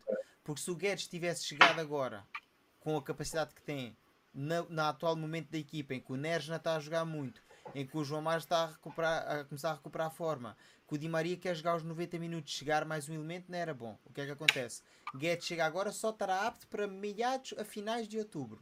O que é bom. Depois a gente já sabe, para ganhar ritmo é mais uma semana, duas semanas. Ou seja, o Guedes vai chegar numa altura da época, quando ganhar a forma, em que alguns jogadores vão estar cansados. Yeah. No caso do Di Maria, yeah. caso eventualmente do Neres, ou do João Mário, ou do Rafa. E já vais ter a Champions, vais ter mais jogos por Exatamente. semana. É ótimo para entrar no ciclo das rotações. Sim. Agora, não vejo nem o Sheldrup nem o Tiago Gouveia, infelizmente, estarem capacitados para entrar nessa rotação. Muito menos os dois. Um tem que sair, automaticamente isso é certo. E eu, eu, nem sei se não deveriam sair os, os dois. dois. Né? Era aí que eu queria ser radical. Quando eu disse que queria ser radical, é. era aí. Porque tu tens para as alas Di Maria, tens Neres, tens João Mário e tens Ausnes, porque é assim que ele joga. Ainda tens mais o Guedes, e o Rafa. Ou seja, que é um, que é um, o Rafa, ele não, ele não usa muito, mas pode, mas pronto. Mas para duas posições já temos cinco jogadores. Exato. Mais um deles são seis para duas posições eu acho que tanto um como o outro, se ficarem. Se uh, ficasse com algum, ficaria com o Sheldrup, que, na minha opinião, embora o Tiago é da formação e o Sheldrup é uma compra, e, e, lá está, e concordo com o Tony, prefiro um jogador que sinta a camisola, e não estou a dizer que o Sheldrup não sinta a camisola. Só estou a dizer que, teoricamente, o Tiago vem da formação, ou seja, é benfiquista há mais anos. Não quer dizer que o Sheldrup agora seja benfiquista. Mas tem que dizer que neste momento o Sheldon tem mais qualidade, tem mais visão de jogo, tecnicamente é muito mais evoluído e oferece mais recursos. Porque assim, o Tiago. Até agora o Tiago só me provou que é um bom ala direito, mas não me mostrou mais nada em nenhuma outra das posições. O Sheldrup já mostrou a ala esquerda e atrás do ponta de lança em dois jogos da pré-época que pode funcionar nessas duas posições. Porque assim, teoricamente no plantel, ele é o melhor substituto para o Rafa. Porque é o único jogador natural dessa posição. Se fores ver as características do Rafa, seria assim o jogador mais parecido. Sem dúvida. É assim, estamos quase a chegar ao fim e vamos chegar aqui à parte então do rescaldo. Como eu disse, falta 24 horas e agora vou-vos pedir a vossa opinião do momento atual do plantel do Benfica. Ainda estamos a falar de formas, estamos a falar do que é que nós temos e do que é que nós precisamos. E para tal vamos assumir já duas premissas, que é Ristic e Vlaco Dimos fora da equipa. Porque estamos a assumir, sendo que os dois se encontram em viagem, segundo a comunicação social, para assinar respectivamente pelo Nottingham Forest e pelo Celta de Vigo, vamos assumir que esses dois jogadores estão fora. O que é que tu contratavas então, Almeida? Agora. O que é que posição ou Quantos quem? jogadores contratavas e para que posições? Olha, uh, um defesa direito, um defesa esquerdo e um guarda-redes. Três. Tony? Igual, concordar. mi- y mínimo, mínimo, mínimo. Un- Se, se não sair mais ninguém, atenção, também sim, não sim, sabe. sim, sim. Vamos, não assumir- sair, sim. Vamos, Yeah. vamos pôr cenários hipotéticos, não estamos aqui até às 5 da manhã. Eu concordo com o chat e vou, vou- porque já, tinha, já falei nisso até em alguns vídeos que fiz durante a semana. Eu contratava 4. Continuamos sem uma alternativa natural ao Tino. Assumindo que o Tino é um médio defensivo de raiz, Claro. se, tu, se o Tino se lesionar, porque a gente quando diz que constrói um plantel, constrói um plantel com base em teres duas posições cobertas da mesma forma. Ou seja, cada, para cada posição base do plantel, tens de ter dois jogadores alternativos. E médio defensivo natural, porque o João Neves é adaptado, é um box-to-box que está a jogar nessa posição, como a gente falou, e há bocadinho já não sei se foi, foi o Tony concordava comigo que o Neves devia jogar titular esta jornada, porque estamos a jogar em casa. Hum. Mas estamos a jogar contra um Inter, contra um Porto, contra a Real Sociedade e precisas defender e o time está lesionado ou castigado, porque não é só lesões. Ah, é sempre o cenário das lesões. Não, castigado. Leva dois amarelos, leva três amarelos, leva quatro amarelos, cinco amarelos, não pode jogar. Na, na Champions ainda é menos amarelos. Não pode jogar e cara da Real Sociedade, tens de defender. O Neves não fecha também com o Coxu com, como o Tino. E a questão é, tu olhas para o plantel do Benfica e não há outra alternativa como médio defensivo central. Não existe. Não há mais Eh, jogador que faça essa posição. Mas sabes que acho que vai haver muitos jogos. Acho que o, o Tino não vai ter nem perto os minutos que teve a época passada este ano. Acho que o Schmidt não vai gostar tanto nele. Um, acho que ele vai jogar mais vezes com o Coxu e o Neves. Um, acho que vai ser a dupla mais usada, na minha opinião. Acho que ele vai usar o Tino só esporadicamente nesses tais jogos. E, e é por isso que, que, se calhar- que eu acho que eles não vão buscar nenhum 6, nem querem, nem estão a pensar nisso. Porque acho que o Schmidt sente que com o plantel que tem consegue, hum, consegue jogar bem. Pá, nós acabámos a época passada a jogar com o Neves e o Chiquinho como a nosso duplo de meio campo. Que aquilo até eu até tremia que nem várias vezes, quando via aquele já vamos agora ao capítulo do Chiquinho a seguir. Mas a verdade é que a verdade é que eles os dois deram conta do recado. Portanto, epá, quem, quem jogou com esse meio campo o ano passado também joga com o Neves e o Coxu sem problema nenhum. Relativamente às outras eh, alterações que eu faria no plantel, e quando estou a falar alterações, estou a falar entradas puras, eu traria um guarda-redes, já os expliquei porquê, porque há sempre a eventualidade de uma pequena lesão num guarda-redes é muito mais significativa porque precisas de outro jogador para jogar durante mais jogos. E um lateral, eu não compraria, um, aqui eu difiro de vocês. E aqui o, o Camilo Santos diz também um lateral direito, um esquerdo e um guarda-redes. Eu aqui difiro de vocês todos e vou explicar porquê. Ah, eu contrataria salvo seja, um cancelo desta vida. E quando eu digo um cancelo, o Sim. cancelo não é o único jogador no mercado que joga à direita e à esquerda. Faz as duas aulas, sim. mas é assim, se Sí, descobris um jogador que a gente consegue comprar no último dia do mercado, que não esteja com preço super inflacionado e que faça bem a lateral direita e esquerda, ok?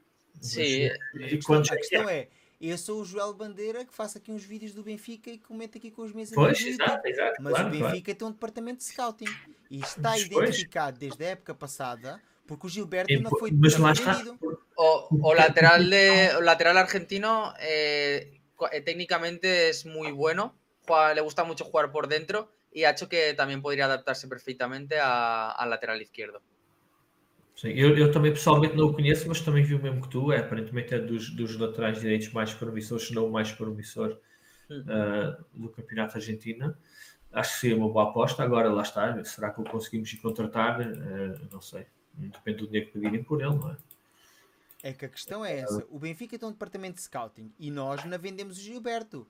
Nós dispensámos o Gilberto, o Gilberto arranjou um clube e conseguimos vendê-lo. Ou seja, Sim, já estava, sabia que ele ia sair. é. estava identificado há bastante tempo que o Gilberto não iria fazer parte do plantel deste ano. Da mesma forma que nós, sem estarmos dentro do, do dia a dia do Benfica, todos sabíamos que o Ristic não contava para o Roger Schmidt.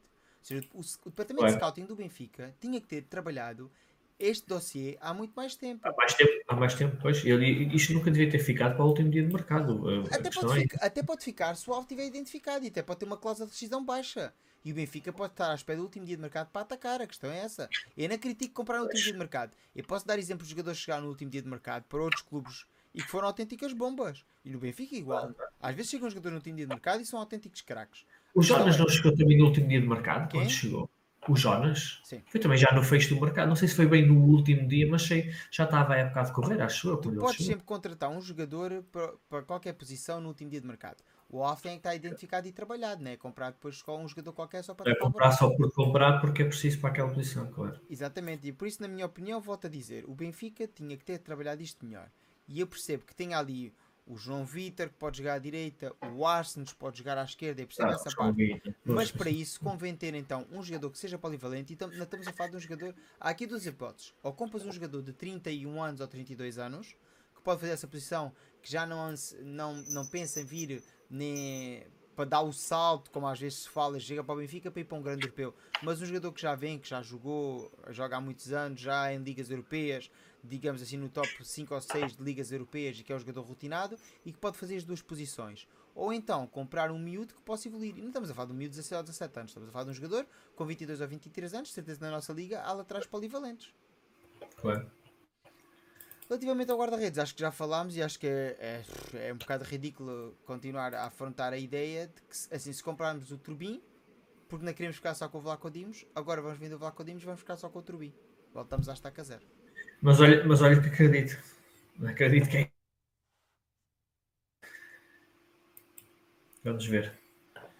E é assim, acho que, acho que é isto que o Benfica vai fazer. O Benfica. Ah, e relativamente a vendas, acham que o Benfica vai vender mais alguém? Falou-se ainda durante a semana que havia inter- interesse assim no Tino, falou-se no Milão, falou-se no, no. interesse no Chiquinho, na Arábia, No Morata, aparentemente já recusaram. no Morato.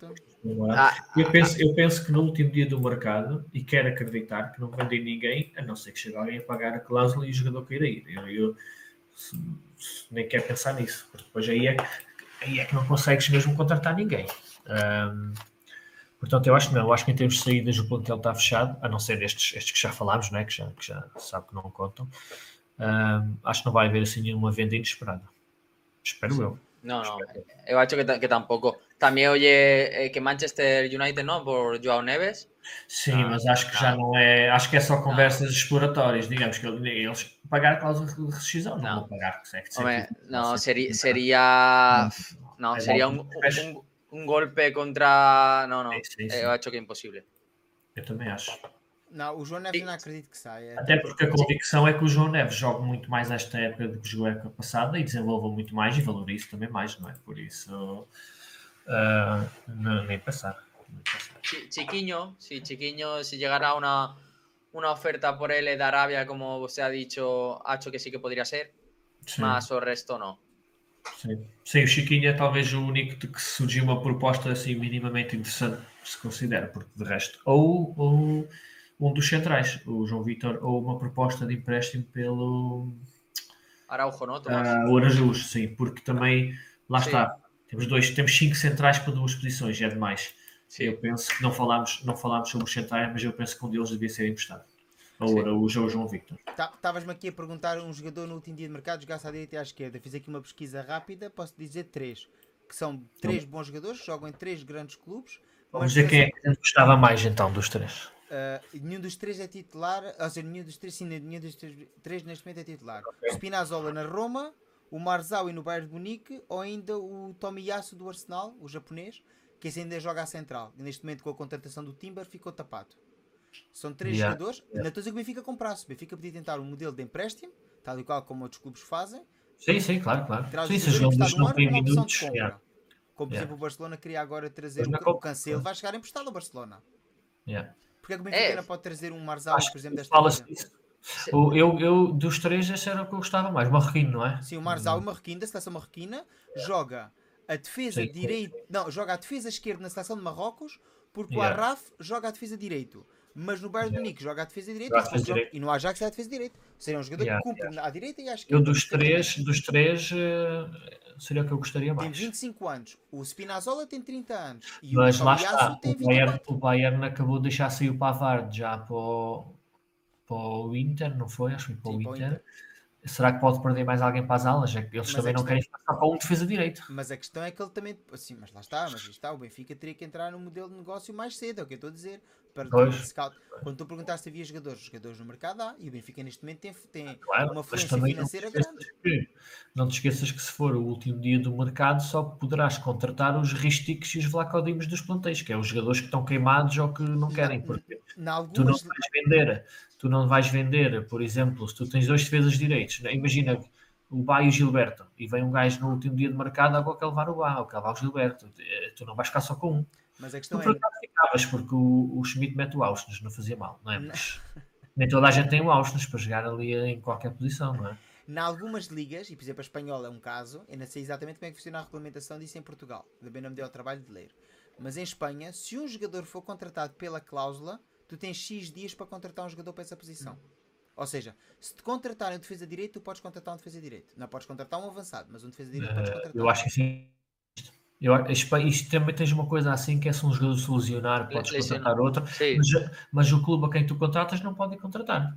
Tá, sim, mas, ninguém mas, mas lá está, o Benfica, por exemplo, agora o Benfica contratava, vamos dizer, o Marzawi. Se, a- se a legislação, por exemplo, na Alemanha for igual, o Bayern pode ir contratar.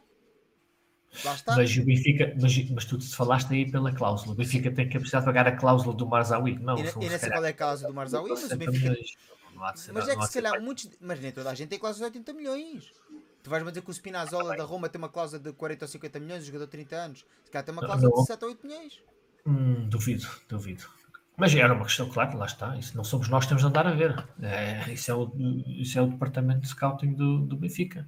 Eu espero que ainda chegue, epá, pelo menos um jogador para as alas. Deveria chegar um para cada lado, porque eu não gosto nada de ver o Austin nem da direita nem da esquerda. Devia chegar um para cada lado. Se for um desses que faz os dois lados, ainda melhor. Mas se eu tivesse de escolher um, até escolhi uns- um, um para a esquerda, porque acho que Sim. o Bana dá-nos mais garantias para a direita e lá está, se for preciso, o Austin nos dar uma perninha ali, sempre pelo menos está do lado, né? ele é deste, está do lado dele, digamos. não- Não, e contratava para a esquerda exatamente pelo João Vitor. Aí alguém no chat, o, o Rui Pois, diz o João Vitor também, sim. Porque o João Vitor não fez grandes jogos pelo Benfica a defesa direito, porque temos, que- temos que relembrar que o João Vitor é contratado e lesiona-se e chega ao Benfica lesionado, Chega é lesionado. emprestado, não faz nenhum jogo a defesa direito onde vai emprestado, volta para o Benfica e faz ali 3 meias partes a defesa direito.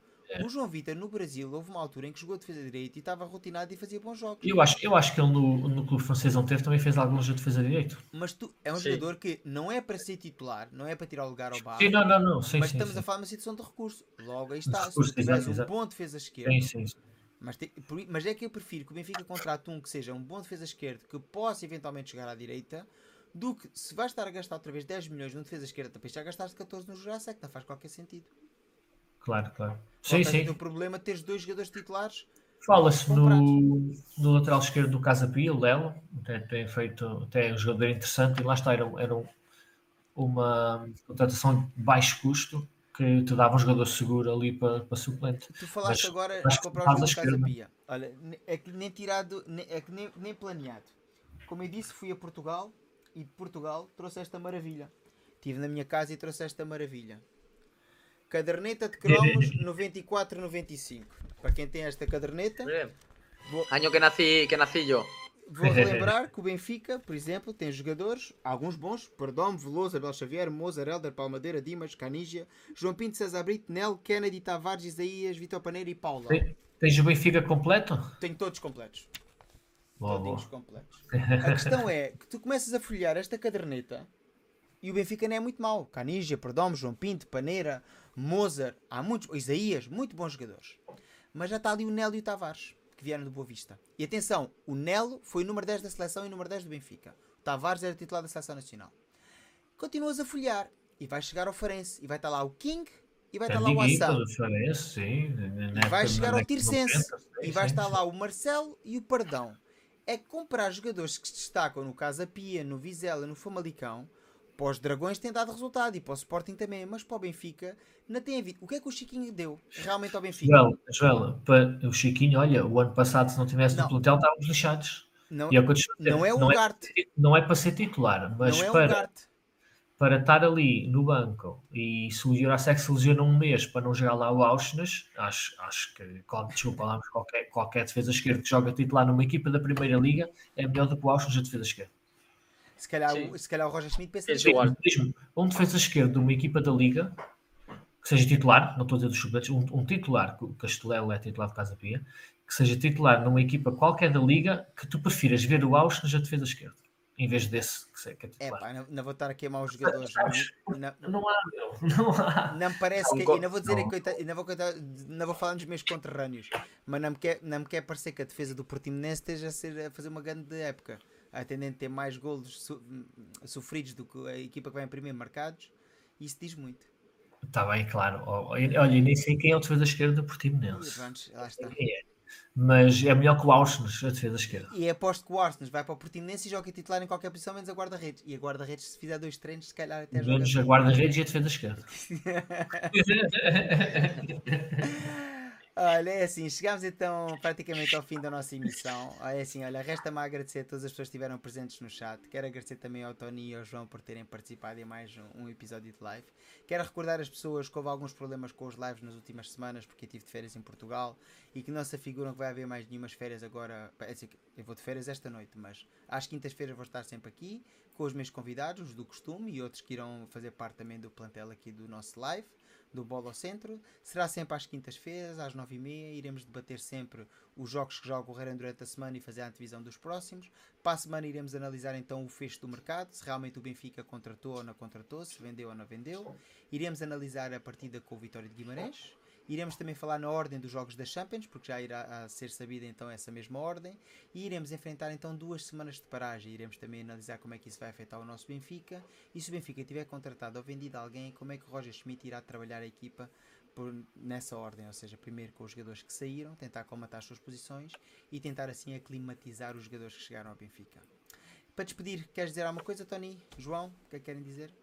Uh, não queria só dizer, agradecer mais uma vez estar aqui, foi um prazer. Uh, tenho muitas saudades aqui dos nossos diretos, em quase três semanas que não fizemos, uh, e é bom estar de volta. Nada, que muito obrigado pelo convite, foi um prazer estar com vocês, muito obrigado a todos os que lo están viendo o lo van a ver después, e que nada, que viva Benfica e que ruma todo.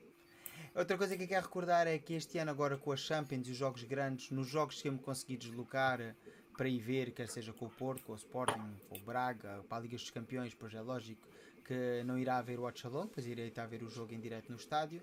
Há aqueles jogos grandes que não consegui deslocar, já disse no anterior watch along que fiz com o João, irá ser feito sempre um watch along, quer seja com o João, com o Tony, nós os três, quatro pessoas, iremos ter vários convidados ao longo do ano, iremos fazer watch alongs e sempre este live à quinta-feira às nove e meia. Por mim, resta-me apenas despedir todos vocês. Uma boa noite para todos, ou bom dia se estiverem a ver dia, ou boa tarde. E viva o Sport Lisboa e Benfica.